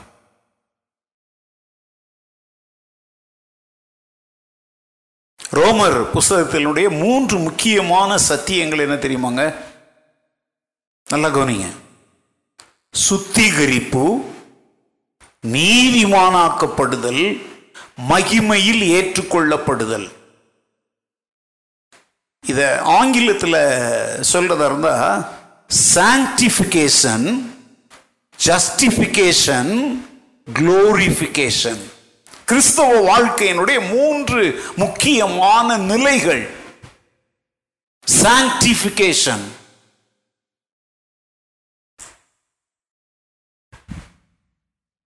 நம்முடைய பாவத்தின் நாற்றங்களை நம்மை விட்டு கழுவிக்கொள்ள நமக்கு ஏதாவது திறமையோ தகுதியோ பலனோ இருந்துச்சாங்க? இல்லை. அதுலேயே பழகிட்டோம். அந்த நாற்றத்திலேயே வாழ்றது நமக்கு என்ன ஆகி போச்சு? பழகி போச்சு. ஆனால் அவர் கிருபையாக நம்மை தேடி வந்து பாவ சேற்றில் வீழ்ந்த என்னை தூக்கி எடுத்தார். நாற்றமெல்லாம் ஜீவரத்தம் கொண்டு மாற்றினார். அலலூயா உளையான சேற்றிலும் பயங்கரமான குழியிலும் இருந்த என்னை தூக்கி எடுத்து என் கால்களை கண்மலையின் மேல் நிறுத்தி அவர் என் அடிகளை உறுதிப்படுத்தி அவரை துதிக்கும் புது பாட்டை என் நாவிலே. இதெல்லாம் என்னால நானே செஞ்சிக்க முடியாத காரியங்கள். நானாவது உலையான சேற்றில இருந்து எழும்புறதாவது. நான் வந்து வசனமாகிய கற்பாறையின் மேல எங்க வாழுவேன்? என் அடிகள் எப்போதுமே தள்ளாடி யார் கூப்பிட்டாலும் பின்னால ஓடுவேன். எனக்கு ஒரு உறுதியான மனம் கிடையாது நிலையற்ற வாழ்க்கை. ஆனால் கிறிஸ்து என்னை ரட்சித்த பொழுது கண்மலையாம் கிறிஸ்துவின் மேல் என்னை நிறுத்தி வசனத்தின் மேல் நிறுத்தி என் கால்கள் தள்ளாடாதபடி என் கால்களை மான்களின் கால்களைப் போல உறுதிப்படுத்தி அவரை துதிக்கும் வாழ்க்கையை எனக்கு தந்திருக்கிறார். அந்த துதிக்கும் வாழ்க்கை சோத்திரம் சோத்திரம் இல்லைங்க அவருக்கு மகிமையை கொண்டு வருகிற வாழ்க்கை. அவருக்கு துதியையும் கனத்தையும் உண்டு பண்ணுகிற வாழ்க்கை. அதுதான் அதனுடைய அர்த்தம். இன்னைக்கு இந்த வசனத்தை ராங்க இன்டர்பிரட் பண்ணி புதுப்பாடலை பாடு. துதி துதி துதி துதி. வாயில நாக்குல இல்லைங்க. நீ வாழ்கிற வாழ்க்கையை பார்த்து மற்றவர்கள் தங்கள் நாவினாலே தேவனை புகழ்வார்கள். அதான் துதி. நீ துதிக்கிறத விட உன்னால அவருக்கு துதி உண்டாகுது பாத்தியா? அதுதான் வெற்றிகரமான வாழ்க்கை. ஆனா இன்னைக்கு கிறிஸ்தவத்தை கிணற்று தவளையா மாற்றி நான்கு சுவருக்குள்ள துதி ஆராதனை. ஆனா இந்த சுவரை விட்டு வெளியா போனா நாற்றம். நம்முடைய வாழ்க்கையை குறித்து யாராவது ஆண்டவருக்கு ஸ்தோத்திரம் சொல்லுவாங்களா? ஆண்டவரை மகிமைப்படுத்துவாங்களா? அதைத்தான் மத்தியில் ஆண்டவர் சொல்றாரு மனுஷர் உங்கள் நற்கிரியைகளை கண்டு பரலோகத்தில் இருக்கிற உங்கள் பிதாவை மகிமைப்படுத்தும்படி உங்கள் வெளிச்சம் அவர்களுக்கு முன்பாக என்ன செய்ய கடவது? அந்த வெளிச்சம் என்பது என்னது? வெளிச்சம் முந்தி இருளான வாழ்க்கை வாழ்ந்தோம். உடையான சேற்றில் வாழ்ந்தோம். இப்போ வெளிச்சத்தின் வாழ்க்கை வாழ நம்ம ஆரம்பிக்கும் பொழுது அதை பார்க்கிற மக்கள் நிச்சயமாகவே இவனை ஆண்டவர் தொற்றிருக்கிறார். இவன் ஆராதிக்கிற தேவன் இவன் வாழ்க்கையை கண்டிப்பா என்ன செஞ்சிட்டாரு? மாற்றிட்டாரு. அப்பவே அவனுக்கு தெரியும் நான் ஆராதிக்கிறவைகளாலே என் வாழ்க்கையில எந்த மாற்றமும் வரல. அப்ப இவனை நான் பின்பற்றினால் இவனை போல நானும் மாறுவேன். இதைத்தான் போல் சொல்றார் நான் கிறிஸ்துவை பின்பற்றுகிறது போல நீங்களும். இதுக்கு பேர் தாங்க சாட்சி.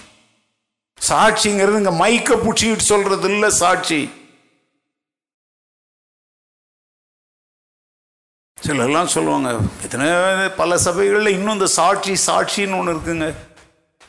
சிலர் சொல்லுவாங்க பிரைசலாட் ஒரு காலத்தில் நான் குடிச்சிட்டு உருண்டு கிடப்பேன். அமேன் ஹலலூயா ஐயோ எம்ஜிஆர் படம்னா என் உயிரையே விட்டுருவேன் எத்தனை தடவை விட்டாரு இப்போ எப்படி பேசுகிறாரு திருட்டு டிக்கெட் வாங்கிட்டு ஹாலலூயா ஆனால் இந்த லூஸ் ஜரங்க அதுக்கு ஒரு இல்லை இல்லையா?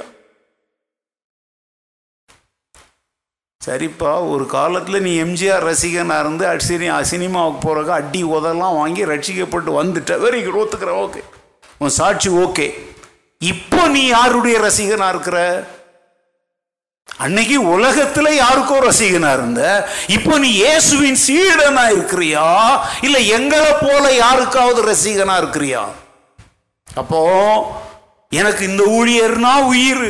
அவர் பிரசங்கன்னா விட மாட்டேன் அவர் ஊழியத்துக்கு அள்ளி கொடுப்பேன் அப்படின்னா நீ அங்கிருந்து ஒரு அடிமைத்தனத்தில் விடுதலை ஆகி இப்ப இங்க வந்தும் திரும்ப எண்ணத்துல தான் இருக்கிற?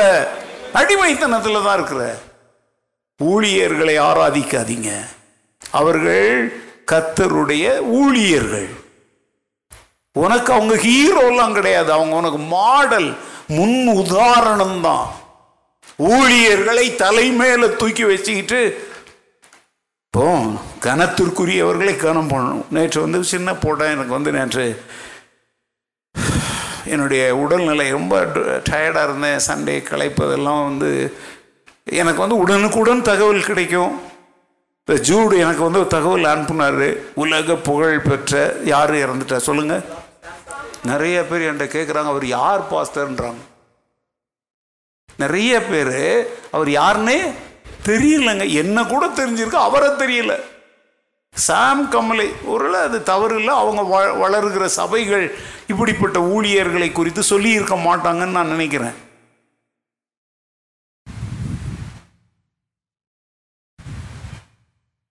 அவர் மறித்த சில நிமிடங்களுக்குள்ளேயே அந்த நாட்டில் இருக்கிறவர் எனக்கு தகவல் கொடுத்தார்.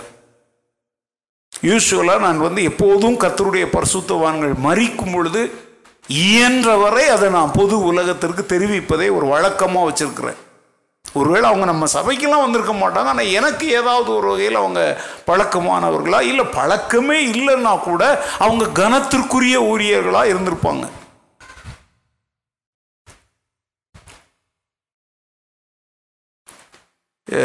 ஏராளமான ஃபோட்டோஸ் அனுப்புனாங்க அவருடைய வீடியோஸ் அனுப்பி வச்சாங்க. அவருடைய விதவிதமான போட்டோக்கள் அவருடைய ஃபேமிலி போட்டோ எல்லாமே எனக்கு வந்து சேர்ந்துச்சு. ஆனால் என்னன்னு தெரில என்னால் முடியல. ஒரு ஆனால் சாயங்காலத்தில் வீட்டுக்கு போன உடனே பாருங்க சாயங்காலம் ஆயிடுச்சு. அவர் வந்து காலை ஏழை கால் மணிக்கு அவர் இறந்தார். அமெரிக்க நேரப்படி அது முந்தின நாள் அவங்களுக்கு. சாயங்காலம் வந்து நான் போட்டதுக்கு அப்புறம் பார்த்தா கட கட கட கடன்னு நிறைய பேர். அப்பதான் தெரியுது நிறைய பேருக்கு. இப்போ நான் அவரை வந்து அண்ணன் அப்படிங்கிற ஒரு வார்த்தையெல்லாம் உபயோகிக்கிறேன். ஏங்க அண்ணன் ஒருத்தரை சொல்லணும் அப்படின்னா அதுக்கு அவருக்கும் தகுதி இருக்கணும். எல்லாரையும் அண்ணன் சொல்லிட முடியாது. ஊழியர்கள் மத்தியில் இருக்கிற ஒரு ரொம்ப ஒரு கெட்ட பழக்கம் என்ன தெரியுமாங்க? அந்த நாட்களில் பிரபலமாக இருந்த ஊழியர்களை எல்லாம் எக்ஸாம்பிள் தியோடர் வில்லியம்ஸ் அவர் ஒரு டாக்டரேட் வாங்கினவர் ஒரு பெரிய மெத்தடிஸ் ரெவரன் அவர். ஆனால் அவரை ரொம்ப அன்பாக நேசிக்கிறவர்களால் அவர் என்னன்னு அழைக்கப்பட்டார். அண்ணா அண்ணன் எமில் ஜபசிங் அண்ணன் சாம் கமலேசன் அண்ணன் சி. சாமுவேல் அண்ணன் ஸ்டான்லி அண்ணன் இப்போ ஸ்டான்லி அண்ணன் ஸ்டான்லி பிரதர் இருக்கிறார் இல்லையா? அவர்லாம் நாங்கள் வந்து அண்ணன் கூப்பிடுவோம். ஆனால் இப்போ ஊழியர்கள் இந்த அடை பட்ட ரெவரன் பட்டத்தை விட இந்த அண்ணன் பட்டத்துக்கு அலையிறாங்க. இப்போ நீ அலையாத நீ அண்ணனாக இருந்தால் உனக்கு தம்பிமார் ஆட்டோமேட்டிக்காக உன்னை அண்ணன் கூப்பிடுவாங்க.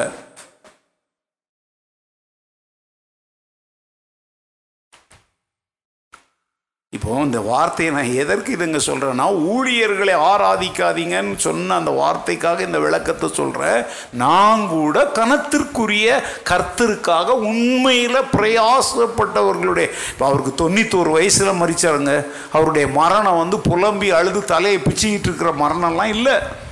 நல்ல போராட்டத்தை போராடி தன் ஓட்டத்தை முடித்திருக்கிறார். அழுகுறதுக்காக இதை சொல்லலைங்க. நேற்று நான் எழுதுனது யாராவது வாஸ்து இருந்தீங்கன்னா ஆண்டவரே அவர் விட்டு சென்றிருக்கிற அந்த வெற்றிடத்தை நிரப்ப எங்களை என்ன செய்யும்? அவரை போல உருவாக்கும் ஜோம் பண்ணுவோம். ஏன்னா அவருடைய ஆசியா கண்டத்திலேயே எங்கள் ஆசியன் கான்டினென்ட்லேயே அவருடைய குரல் இருக்கு பார்த்தீங்களா ரெண்டே ரெண்டு பேருக்கு தான் அந்த வாய்ஸ் இருந்துச்சு. ரெண்டே ரெண்டு பேருக்கு. எந்த எந்த கண்டத்தில்? ஆசியா கண்டத்துலேயே அதுக்கு பேர் தடித்த குரல்னு தமிழில் சொல்லுவாங்க. இங்கிலீஷில் வந்து பேஸ் வாய்ஸ்ன்னு சொல்லுவாங்க. ஆசியா கண்டத்துலேயே ரெண்டே ரெண்டு பேருக்கு அந்த குரல் இருந்துச்சு அதில் இவர் ஒருவர்.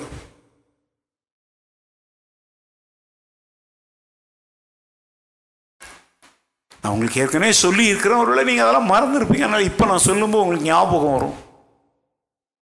இவர் வந்து உலகத்தில் சினிமாவுக்கு ரொம்ப பிரபலமான இடம் இது ஹாலிவுட். கரெக்ட் உலகத்தினுடைய டாப் மோஸ்ட் இடம் அதுதான். அதுக்கப்புறம் ஒன்று ஒன்றுக்கும் கோலிவுட் அந்த விட்டு என்னென்ன வுட்டுன்னு வச்சுருக்குறாங்க. இங்கே வந்து சாண்டல்வுட் நம்ம ஊருக்கு. இவர் வந்து பாடுவர். ஒரு முறை அவருடைய கூட்டத்தில் அவர் ஒரு ஆங்கில பாடலை பாடினார். நேற்று கூட அந்த ஆங்கில பாடல்லாம் வெளியே விட்டுருந்தாங்க. நிறைய பேர் நீங்களாம் பார்த்துருப்பீங்கன்னு நினைக்கிறேன். Oh Lord my God. அந்த பாடலை இது ஏன் குரல் இது? அவர் குரல் எனக்கு கிடையாது. அவர் அப்படி பாடினா நான் அந்த அப்படி அந்த பேஸ் வரும் பாருங்க. ஆஹா பழம் நழுவி பாலில் விழுந்தது அது நழுவி என் வாயில் விழுந்ததுன்னு சொல்கிறாங்க அந்த மாதிரி இருக்கும். நான் நேற்று கூட அதை கேட்டேன். இப்போ நீங்கள் தமிழையே கேட்க மாட்டேங்கிறீங்க அதை இங்கிலீஷில் அனுப்பா எங்கே கேட்பீங்கன்னு தான் நான் அனுப்பலை. நேற்று ஆனால் நான் அதை கேட்டு அப்படியே ரசிச்சிட்டு இருந்தேன். அப்போ அவரை வந்து இந்த ஹாலிவுட் படம் தயாரிக்கிறாங்க பார்த்தீங்களா? அவங்க வந்து அவரை அணுகுனாங்க. அணுகி தங்களுடைய சினிமா படங்களில் ஹாலிவுட்னா நீங்கள் ரொம்ப கேவலமாக நினைக்காதீங்க ஹாலிவுட்டில் இருக்கிற நிறைய நல்ல படங்களை தான் இந்த சன் டிவியில் வந்து தமிழாக்கம் செய்து அவங்க போடுவாங்க. அதில் இந்த மிருகங்கள் காடுகளுக்குள்ளே போகிறது அதெல்லாம் ஹாலிவுட் படங்களா? கேவலமானதும் இருக்குது. அவர்கிட்ட வந்து கேட்டாங்க sir we want to fix you for our company to sing in our films அப்படின்லாம் அவரை கேட்டாங்க. அவர் அப்படியே சிரிச்சுக்கிட்டு சாரி ஐ கனாட் கமிட் அப்படின்னாரு. உடனே அவங்க கேட்டாங்க சார் உங்களுக்கு என்ன சம்பளம் அப்படிங்கிறத நாங்கள் சொல்ல மாட்டோம் சார். நீங்கள் எவ்வளோ சொல்கிறீங்களோ அதை நாங்கள் தர்றோம். ஏன்னா இந்த வாய்ஸ் உலகத்தில் ரொம்ப கம்மி. அவங்க வந்து நாங்கள் உங்களுக்கு ஆயிரம் டாலர் தரோம் அப்படின்னு நாங்கள் சொல்ல விரும்பலை. நீங்கள் எனக்கு ஐயாயிரம் டாலர்னு சொன்னால் கூட நாங்கள் தர தயாராக இருக்கிறோம். அப்போது அவர் சொன்னார் sorry I cannot commit myself அப்படின்னார். அப்போ அவங்க நினச்சிக்கிட்டாங்க ரொம்ப டிமாண்ட் போல் இருக்குது. அவ்வளோ லேஸில் இவரை பிடிக்க முடியாது போல் இருக்குது அவருடைய ரேட் ரொம்ப அதிகம் அப்படின்னு சொல்லிட்டு அவங்க சொன்னாங்க சார் நீங்கள் ஹெசிடேட்லாம் பண்ணாதீங்க. நீங்கள் என்ன ரேட் கேட்டுக்கிறீங்களோ அதை நாங்கள் தருவோம். அப்போ தான் அவர் வாயை திறந்து சொன்னார் sorry I cannot commit myself to your company because already I have committed to somebody அவங்களுக்கு ஒரு ஆச்சரியம் ஓ, என்ன பணம் கேட்டாலும் கொடுக்க நம்ம ஆயத்தமாக இருக்கிறோம். இவர் வேறொரு கம்பெனிக்கு நான் கமிட் பண்ணிட்டேன் அப்படின்றாருன்னு சொல்லி இவர் நமக்கு பாடலைனாலும் பரவாயில்ல. இவரை பிடிச்ச அந்த கம்பெனி யாருன்னு தெரிஞ்சிக்க விரும்புனாங்க. உடனே அவங்க கேட்டாங்க பரவாயில்ல சார் நீங்கள் எங்கள் கம்பெனிக்கு கம்பெனினா சினிமா தயாரிக்கிற கம்பெனிக்கு நீங்கள் எங்களுக்கு பாடலாலும் பரவாயில்ல. ஆனால் உங்களோட கான்ட்ராக்ட் பண்ணவங்க யாருன்னு நாங்கள் தெரிஞ்சுக்கலாமா? அப்படின்னு கேட்டாங்க. அப்போ அவர் சொன்ன வார்த்தை என்ன தெரியுமா? I have made my lifetime commitment to sing for Jesus வாழ்நாள் முழுவதும் என் இயேசுவுக்காக பாடுவதற்கு ஏற்கனவே நான் என்ன பண்ணிட்டேன்? என்னை அர்ப்பணிச்சிட்டேன் வித்துட்டேன். அல்லேலூயா ஏன் சொல்லுங்கங்க இப்போ இப்படிப்பட்ட ஊழியர்களை இப்போ நான் சொல்கிறேன் பார்த்தீங்களா இது புகழ்ச்சி இல்லை இது கனம். அவங்களுக்குரிய மரியாதையை கண்டிப்பாக கொடுக்கணும். ராணுவத்தில் ஒரு வீரன் செத்தா அவன் உடலை கொண்டாந்து ஊர் அது பட்டிக்காடாக இருந்தால் கூட அங்கே மிலிட்ரி வந்து மிலிட்ரி மரியாதை கொடுத்து குண்டுகள் அடித்து அவங்களுக்கு என்ன செய்கிறாங்க அடக்கம் செய்கிறாங்க அழிந்து போகிற தேசத்தின் எல்லையை காப்பாற்றுகிற வீரர்களுக்கு இவ்வளோ பெரிய சல்யூட்னா சாம் கமலேசன் அண்ணன் மாதிரி தேவனுடைய ராஜ்யத்திற்காக நீண்ட நெடுங்காலமாய் உலகத்தின் பின்னால் போகாமல் அவர் வந்து ஒரு கால்நடை மருத்துவ வெட்டினரி டாக்டர் அவர்.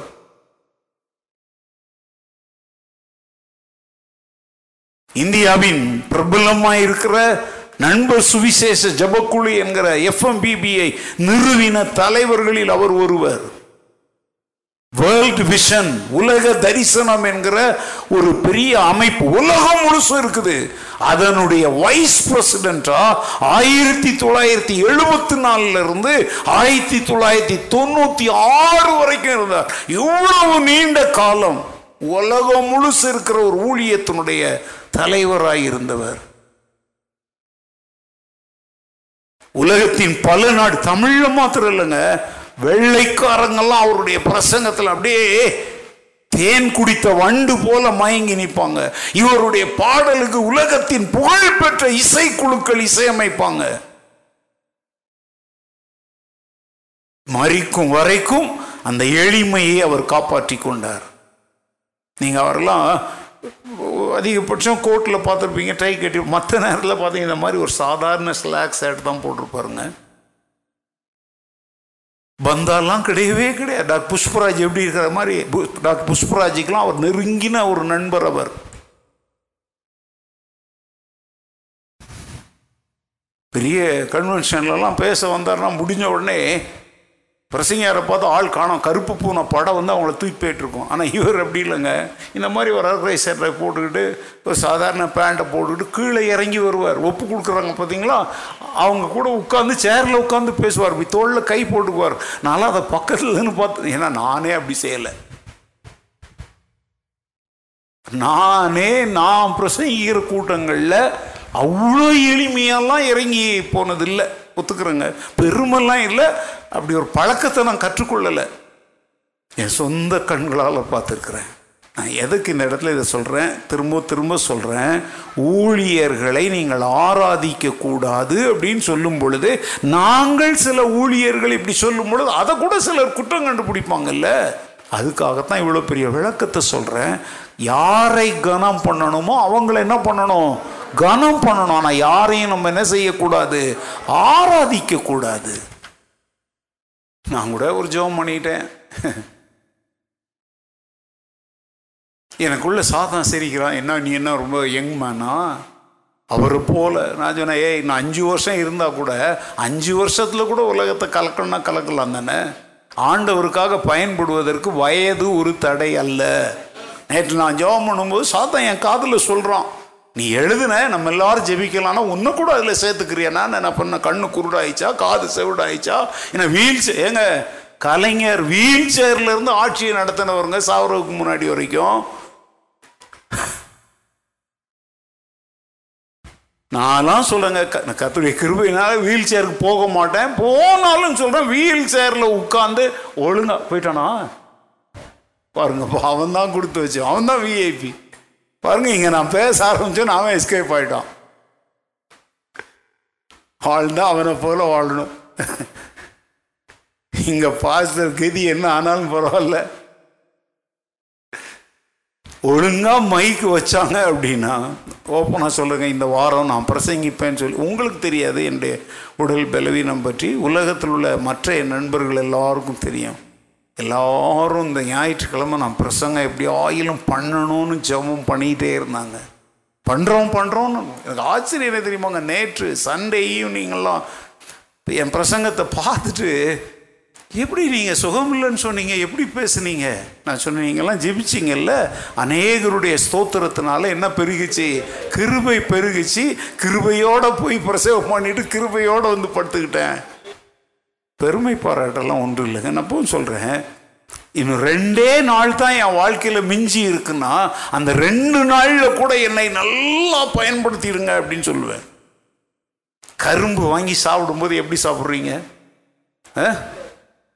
சக்கையா அப்படி உறிஞ்சி தூண் துப்புவீங்க. அதில் வந்து எறும்புக்கு கூட ஒன்றும் இருக்கக்கூடாது எறும்பு கூட பார்த்து அட பாவி எனக்கு ஒன்றும் வைக்காமல் சக்கிலாம் அப்படின்ட்டு அது போயிடும். நான் கேட்குறேங்க ஒரு கரும்பை வந்து அப்படி சக்கையாக உறிஞ்சி உள்ளே இருக்கிறதெல்லாம் எடுக்கிற மாதிரி தான் ஆண்டவர்கிட்ட சொல்கிற ஆண்டவர்.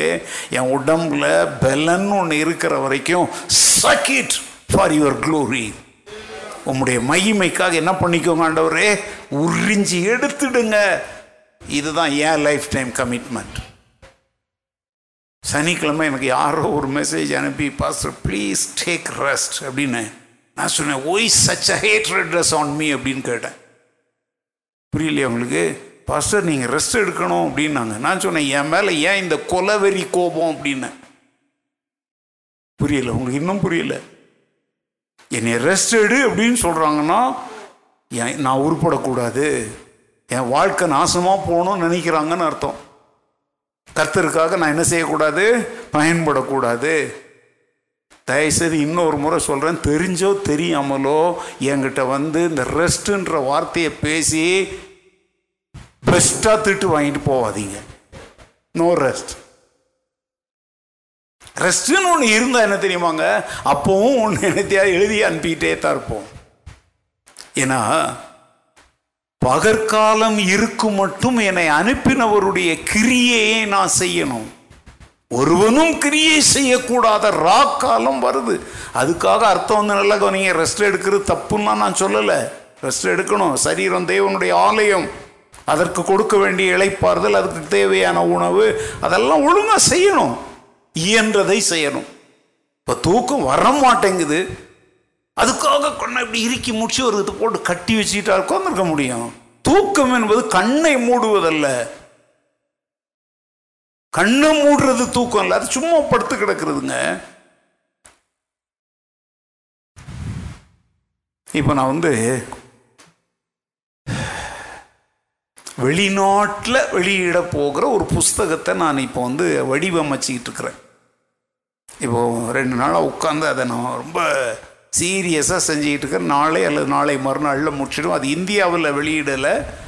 அது வந்து ஃப்ரான்ஸ் நாட்டில் வெளியிட போகிறாங்க. ஏப்ரல் மாதத்தில் அதை வெளியிட போகிறாங்க. அதுக்காக இங்கே அதை டிசைன் பண்ணி அதை சரி பண்ணிகிட்டு இருக்கிறேன் அந்த புஸ்தகத்தை. எனக்கு அதை வாசித்து அதை நான் பக்கப் வந்து பேரா பேராவாக பிரித்து அதை டிசைன் பண்ணும்போது அந்த சத்தியங்களை வாசித்துக்கிட்டே தான் நான் செய்கிறேன். எனக்கு எவ்வளோ ஒரு ச எவ்வளோ மனவேதனைகள் இருக்குது போராட்டங்கள் இருக்குது. இப்போ அடிக்கிற ஹீட்டு தாங்க முடியலை. சரீரத்தில் பலவீனம் இருந்தாலும் அந்த கத்துடைய வார்த்தைகளை வாசித்து கொண்டே அதில் வேலை செய்வது எவ்வளோ இன்பமாக இருக்குது தெரியுமாங்க? நீங்கள் ரெஸ்ட் எடுன்னு சொல்லி எனக்கு ஏன் இந்த இன்பத்தை கெடுக்குறீங்க? நான் எதற்கு இந்த வார்த்தைகளை என்னை பெருமைப்படுத்த நான் சொல்ல பொதுவாக சொல்கிறேன்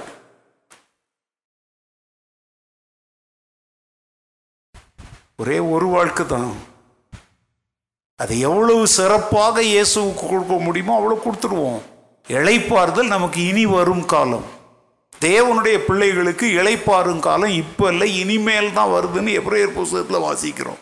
ஆனால் இன்னைக்கும் திருச்சபைகளில் ஞாயிற்றுக்கிழமைக்கு ஒரு பேர் வச்சிருக்கிறாங்க. என்ன தெரியுமா? இவங்கெல்லாம் என்னைக்கு தான் வசன அடிப்படையில் திருந்துவாங்க. எங்க ஞாயிற்றுக்கிழமை ஓய்வு நாள் அல்ல.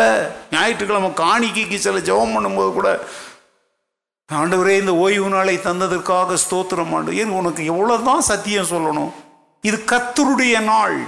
இது சபை கூடி வரும் நாள். இது ஓய்வு நாள் அல்ல. ஓகே காரியத்துக்கு வருவோங்க. அவர் மேல் இப்படிப்பட்ட நம்பிக்கை வைத்திருக்கிற எவனும் அவர் சுத்தமுள்ளவராய் இருக்கிறது போல தன்னை என்ன செய்யணும்? அதுதான் பாயிண்ட் கவனிங்க அவர் ஒரு முறை நம்மளை சுத்திகரித்தார் பிதாவாகிய தேவனுக்கு முன்பாக பாவமர நம்மை கழுவி அவருக்கு முன்பாக நம்மை நீதிமான்களாய் நிறுத்திட்டாரு.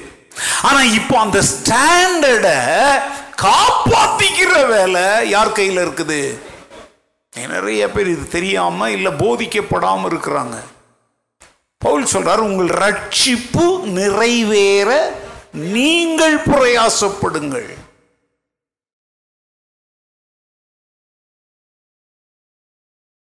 நல்ல கவனிங்க.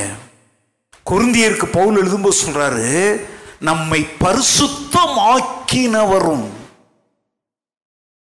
பரிசுத்தவான்கள் ஆகும்படி நாம் அழைக்கப்பட்டவர்கள். ரெண்டு வார்த்தையை சொல்றாரு. ஒண்ணு குருந்தியர் ஒண்ணு ஒண்ணுல சொல்றாரு அப்ப அப்படி? ரெண்டு. ரெண்டு. கொருந்திவிலே கிறிஸ்து இயேசுவுக்குள் பரிசுத்தமாக்கப்பட்டவர்களாயும் நல்லா கவனிங்க. கிறிஸ்து இயேசுவுக்குள் அவங்க முதல்ல என்ன ஆக்கப்பட்டாங்க? பரிசுத்தமாக்கப்பட்டவர்களாயும் ஆக்கப்பட்டாங்க. பரிசுத்தவான்களாகும்படி அழைக்கப்பட்ட பரிசுத்தவான்கள் ஆகும்படி என்ன செய்திருக்கிறார்? அழைக்கப்பட்டவர்களாய் ரெண்டு நிலைமை. முதல் கிளாஸ் என்னது? நம்மளால முடியல. அவர் நம்ம என்ன ஆக்கினார்? கடந்த கால பாவத்தின் தண்டனைகளிலிருந்து நம்மை ரட்சித்து நம்ம என்ன ஆக்கினார்? பரிசுத்தம் ஆக்கினார் இப்போ நம்ம ஒரு ப்ராக்ரஸ்ல நம்மளை விட்டுருக்கிறாரு. உன்னை நான் பரிசுத்தமாக்கிட்டேன். இனிமேல் நீ யாரா வாழ பழகு? பரிசுத்தவானாக வாழ பழகு. பரிசுத்தவான்கள் ஆகும்படி என்ன செய்யப்பட்டிருக்கிறோம்? எங்க நம்ம பரிசுத்தவான்கள் ஆயிடல இன்னும்.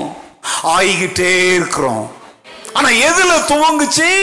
நம்மை அவர் பரிசுத்தம் ஆக்கினாரே அதுல துவங்குச்சு. இப்போ நாங்க கேட்குறேங்க இப்போ வந்து நீங்க வந்து பிஏ அல்லது பிகாம் செகண்ட் இயர் படிக்கிறீங்க. நீ என்ன படிக்கிறப்பா? அப்படின்னா என்ன சொல்லுவீங்க?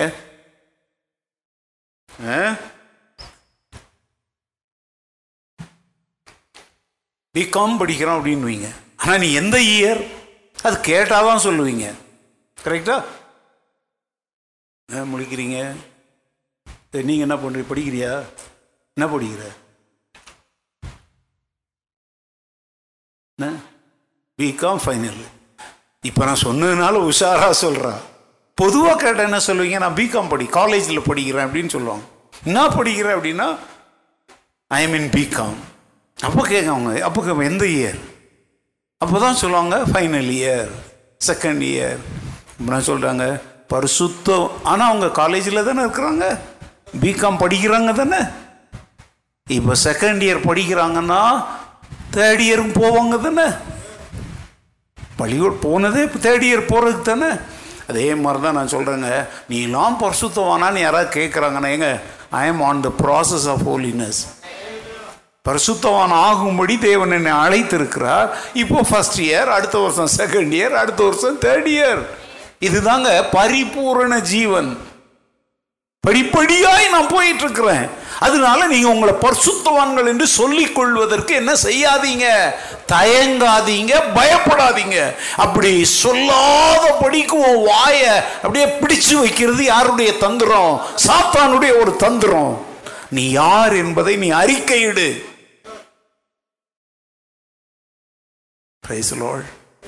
அவர் நீதி உள்ளவராக இருக்கிறது போல அவர் தன்னை சுத்திகரித்து கொண்டிருப்பது போல உன்னையும் நீ என்ன செய்ய? நீ தான் சுத்திகரிக்கணும். அடிக்கடி இந்த பாட்டை பாடுறவங்க நல்லதான் இருக்கு. பாடெல்லாம் ஓகே. கழுவும் திரு திருரத்தாலே கரை நீங்க இருதயத்தை கழுவும் திரு திருரத்தாலே கரை நீங்க இருதயத்தை. கழுவுவாரு. எப்போ கழுவுவாரு? ஏற்கனவே கழுவுனார். இப்பவும் அவர் கழுவ தயாரா இருக்கிறார். ஏன்? கழுவ வேண்டிய அவசியம் இல்லாதபடிக்கு நீ நடந்துக்கிட்டா எவ்வளவு நல்லா இருக்கும் இந்த பாடெல்லாம் ராகங்கள் ரொம்ப மனதை உருக்குகிற ஒரு ராகம் தான் பாடல் அர்த்தமுள்ள பாடல் தான் ஆனால் நான் என்ன கேட்குறேன் அப்படின்னா உன்னை நீயே சுத்தவானாக காத்துக்கொள்ள முயற்சியே செய்ய மாட்டியா? ஓம் பக்கத்தில் ஒண்ணுமே கிடையாதா? எல்லாமே அவரே செய்யணும் அப்படின்னா அப்போ விசுவாசம் கிரியை இல்லாத விசுவாசம் அது என்னது? செத்தது. நீ கிரியை செய்யணும்னு ஆண்டவர் எதிர்பார்க்கிறார். பைபிள் சொல்லுது பொல்லாங்காய் தோன்றுகிற எல்லாவற்றையும் விட்டு விலகு. அது ஆண்டவரை என்னை விலக்கும்னு செபிக்கிறத விட விலகுங்கிற கட்டளைக்கு கீழ்ப்படிஞ்சா எவ்வளவு நல்லா இருக்கும்? ஆண்டவரே பொல்லாப்புலேருந்து என்னை விளக்கும் ஆண்டவரே விளக்கும் ஆண்டவர். நம்ம ஓம் பக்கத்தில் ஒன்றுமே கிடையாது. எல்லாம் மேஜிக்கல் கிறிஸ்டியன் லைஃப்பை தான் இன்னைக்கு அநேகர் வாக்குத்தத்தம் பண்ணி பேசுகிறாங்க இன்னைக்கு புதிய உடன்படிக்கை ஊழியக்காரங்கன்னு தமிழ்நாட்டில் பலர் எழும்பி இருக்கிறாங்க சும்மா பொண்ணுங்க ஆம்பளைங்கெல்லாம் எழுதி சின்ன பிள்ளைங்க கூட எழுப்பி வாயில் வந்ததெல்லாம் பேசுகிறாங்க நீயும் தேவர் தான் யூ ஆர் ஆல்சோ காட்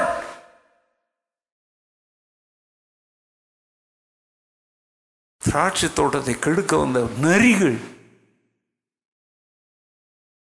அப்படியே சும்மா தூக்கி விடுறாங்க அப்படியே. எங்களை போன்றவர்கள்லாம் நியாயப்பிரமாணத்தை பேசுகிறோமோ அவங்க தான் புதிய உடன்படிக்கையின் விடுதலையை பேசுகிறாங்களாம் ஆமாங்க விடுதலைன்னு அவுத்து விட்ட கிட்டகுமாரன் போய் என்ன ஆனாம் பார்த்தீங்கல்ல? முக்காடெல்லாம் போட வேண்டாம். அந்த பொண்ணு பேசும்போது முக்கா அதையும் கேட்டுக்கிறதுக்கு சில ஜென்மங்கள் உட்கார்ந்துருக்குறாங்க பாருங்க. ஆ? என்ன ட்ரெஸ்ஸில் கூட இப்போ இப்படி இருக்கக்கூடாதா? உங்கள் சர்ச் என்ன? அதான் அன்னைக்கு சொன்ன ஒரு பையனை கேட்டேன் எப்படி நம்ம சர்ச்சு என்ன மிலிட்ரி பாஸ்டர் அப்படின்னு சொன்னான்னு சொன்னானே. மிலிட்ரின்னு ஒன்று இல்லைன்னா இந்த தேசம்னு ஒன்று இல்லவே இல்லைங்க. இதெல்லாம் நிறைய பேர் இந்த கடிந்து கொள்ளுதல் சுத்திகரிப்பின் உபதேசங்களை கையிலேயே தொடுறதில்லை. அதை பற்றி அவங்க கண்டுக்கிறதே இல்லை. அதை பேசுறதும் இல்லை. எங்களை போன்ற ஊழியர்களுக்கு அவங்க வச்சிருக்கிற பேர் என்ன தெரியுமா? நேரோ மைண்டட் ப்ரீச்சர்ஸ் நான் சொல்றேங்க என்னை பார்த்து யாராவது pastor Ruben is narrow minded ப்ரீச்சர்னு சொன்னா அது எனக்கு ரொம்ப பெருமை. இந்த வாரம் சொன்னேன் பார்த்தீங்களா உன்னை எவனோ ரைட் பண்ண வரான் நான் பெருமையா எடுத்துக்கிறேன்னு சொன்னேன் தெரியும்? ஆமாங்க. நேரோ மைண்டட்னா என்ன தெரியுமாங்க? அங்க எங்க கவனம் சிதறாம ஒரே பார்வையில பார்க்கறதுக்கு பேர் தான் narrow mind I am not a broad மைண்ட்னா என்ன தெரியுமா? என்ன வேணாலும் பண்ணிக்கோ. ஓகே ஓகே எல்லாம் கத்து பார்க்க மாட்டார். வா வா வா. இது வந்து ப்ராட் மைண்ட் நீ காணிக்க கொடுக்குறியா? ஸ்தோத்திரம் ஓடிட்டே இரு. இல்லைங்க இப்படிலாம் திருட்டு ஊழியெல்லாம் செய்ய தயாரில்லை. நேரோ மைண்டாக தான் இருக்கணும். ஜீவனுக்கு போகிற வாசல் வழி இடுக்கமும் இதுக்கு பேர் தான் நேரோ நேரோ கேட்னு பைபிளில் போட்டிருக்குல்ல? இன்னைக்கு கிறிஸ்தவத்திற்கு தேவை இந்த நேரோ மைண்டட்னஸ் ஸ்ட்ரெயிட் ஃபார்வர்டா லக்கை நோக்கி அடிக்கிற வாழ்க்கை தான் கிறிஸ்தவ வாழ்க்கை. மைண்டட் கிறிஸ்டியன் பிராட் மைண்டடா இருக்கிறது என்ன தெரியுமாங்க? பிறரை நேசிப்பதில் பிறருக்கு உதவி செய்வதில் தான தர்மங்கள் செய்வதில் அன்பு காட்டுவதில் ஏற்றுக்கொள்வதில் பிராட் மைண்டடா இருக்கலாம். ஆனால் பரிசுத்தம் தேவனுக்காக அர்ப்பணிக்கப்பட்ட வாழ்க்கைன்னு வரும்போது அங்கு சமரசம் செய்ய என்ன இல்லை? இடமே இல்லை.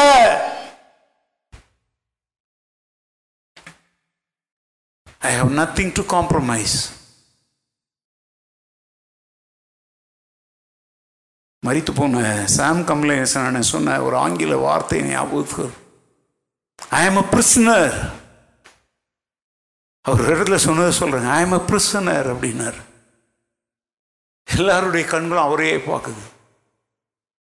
அவர் இடத்துல சொல்கிறாரு I have been captured by the love of Jesus Christ I am the prisoner of his love அப்படின்னார். நான் இயேசு கிறிஸ்துவின் அன்பினால் சிறை பிடிக்கப்பட்ட ஒரு கைதியாயிருக்கிறேன் சொன்னார். எவ்வளோ ஒரு மேன்மையான வார்த்தைங்க. என்னை இனிமேல் யாரும் கைதியாக்க முடியாது.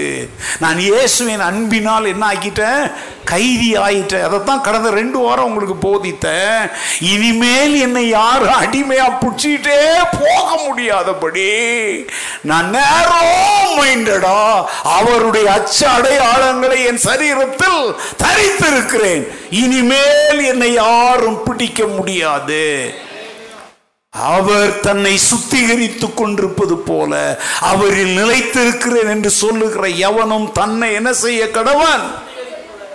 அதெல்லாம் பாஸ்டர் சொல்லி சொல்லி சுத்திகரிக்கணும்னு அவசியம் இல்லை. அதை போடாத இதை போடாத. அப்படி இருக்காத இப்படி இருக்காதெல்லாம் ஓரளவுக்கு சொல்லி தந்தாச்சு. பேஸ்மெண்ட் போட்டாச்சு. அதன் மேல கட்டிட்டு போயிட்டேரு இதெல்லாம் தேவையா? அதெல்லாம் தேவையா? இதெல்லாம் ஆண்டவர் கேட்கிறாரா? அதெல்லாம் ஆண்டவர் கேட்கிறாரான்னா அவங்க அவங்க வாழ்க்கைக்கு ஏற்றதா அவங்க அவங்க கிட்ட ஆண்டவர் கேட்பாரு.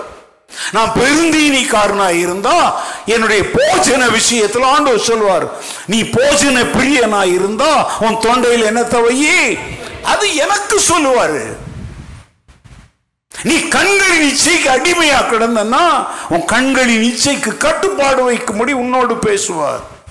நீ மாம்ச வாழ்க்கை குறித்த பெருமை ஜீவனத்தின் பெருமைக்கு அடிமையா கிடந்தன்னா நீ எங்க இருந்து வந்த என்ன நிலைமையில இருந்த உன்னை நான் எப்படி உயர்த்தினங்கிறத நினைச்சு பாருன்னு பேசுவாருங்க. இதெல்லாம் ஆண்டவர் கேட்கிறாரான்னு ஒருத்தர் கேட்டாங்க. ஏங்க உங்ககிட்ட கேட்கறத நீங்க செய்யுங்க. என்கிட்ட கேட்கறத நான் செய்யறேன்னு பதில் சொல்லிட்டு போயிட்டே இருங்க. இந்த மாதிரி ஆட்களோட உட்காந்து நேரத்தை வீணாக்கி பேசுனா நம்மளே இங்க முக்கி முக்கி பக்தியில வந்துகிட்டு இருக்கிறோம். தமிழ்ல ஒரு பழமொழி சொல்லுவாங்க. ஜான் ஏர்னா முளம் சறுக்கு தான் நம்மளே இங்க ஜான் ஜானா ஏறி போயிட்டு இருக்கிறோம் இவன் முழக்கணக்கில் இழுத்து போட்டுருவான். அதனால இந்த முக்காடு போடாத ஜெபம் பண்ணாத அது பண்ணாத உபவாசம் தான் அதெல்லாம் பேசுற இந்த இழுத்து போடுற ஆட்களை விட்டுட்டு எங்க உங்களுக்கு காட்டின பாதையில் நீங்க நடங்குங்க. எங்களை ஆண்டவர் குறுகலான பாதை வழியா பயணம் செய்ய அழைத்திருக்கிறார். எங்கள் பயணத்தை நாங்கள் தொடர்கிறோம். நீங்க பிராட்வே அது என்ன? விசாலமான வழியா அந்த ராஜ்யம் வந்தீங்கன்னா உங்களை அங்க பார்க்குறேன்னு சொல்லிட்டு இடத்த காலி பண்ணுங்க. ஆனா நிச்சயமா விசாலமான வாசல் வழியா வர்றவங்க அது எங்க கொண்டு போய் விடுமோ? கேட்டுக்கு போகிற வாசல். நோ காம்ப்ரமைஸ் நம்ம எல்லாரும் வீடுகளுக்கு போறதுக்கு முன்னாடி. எனக்குள் நித்திய ஜீவன் இருக்கிறது என்பதற்குரிய அடையாளமாக ரெண்டு காரியத்தை சொல்லியிருக்கேன் இன்னைக்கு. அவர் நீதி உள்ளவராய் இருக்கிறது போல. நானும் நீதியுள்ளவனாய் நடப்பேன். அவர் சுத்தம் உள்ளவராய் இருக்கிறது போல நானும் என்னை நானே என்ன செய்வேன்? சுத்திகரிக்க வேண்டிய விஷயங்களில் என்ன செய்து கொள்ளுவேன்? சுத்திகரித்துக் கொள்ளுவேன். பரிசுத்தமாகுதலை தேவ பயத்தோடு நான் என்ன பண்ணுவேன்? பூரணப்படுத்துவேன். ஜெபணும் எல்லாரும்? எல்லாரும் எழுந்து நின்று ஆண்டவரே இந்த இரவிலே நீர் பேசின இந்த வார்த்தைகளின்படி இந்த சத்தியங்களின்படி ஜீவிக்க எனக்கு கிருபை தாரும் என்கிற ஜெபத்தோடு நாம் கடந்து செல்வோம். கத்திரவங்களை ஆஸ்வதிப்பாராக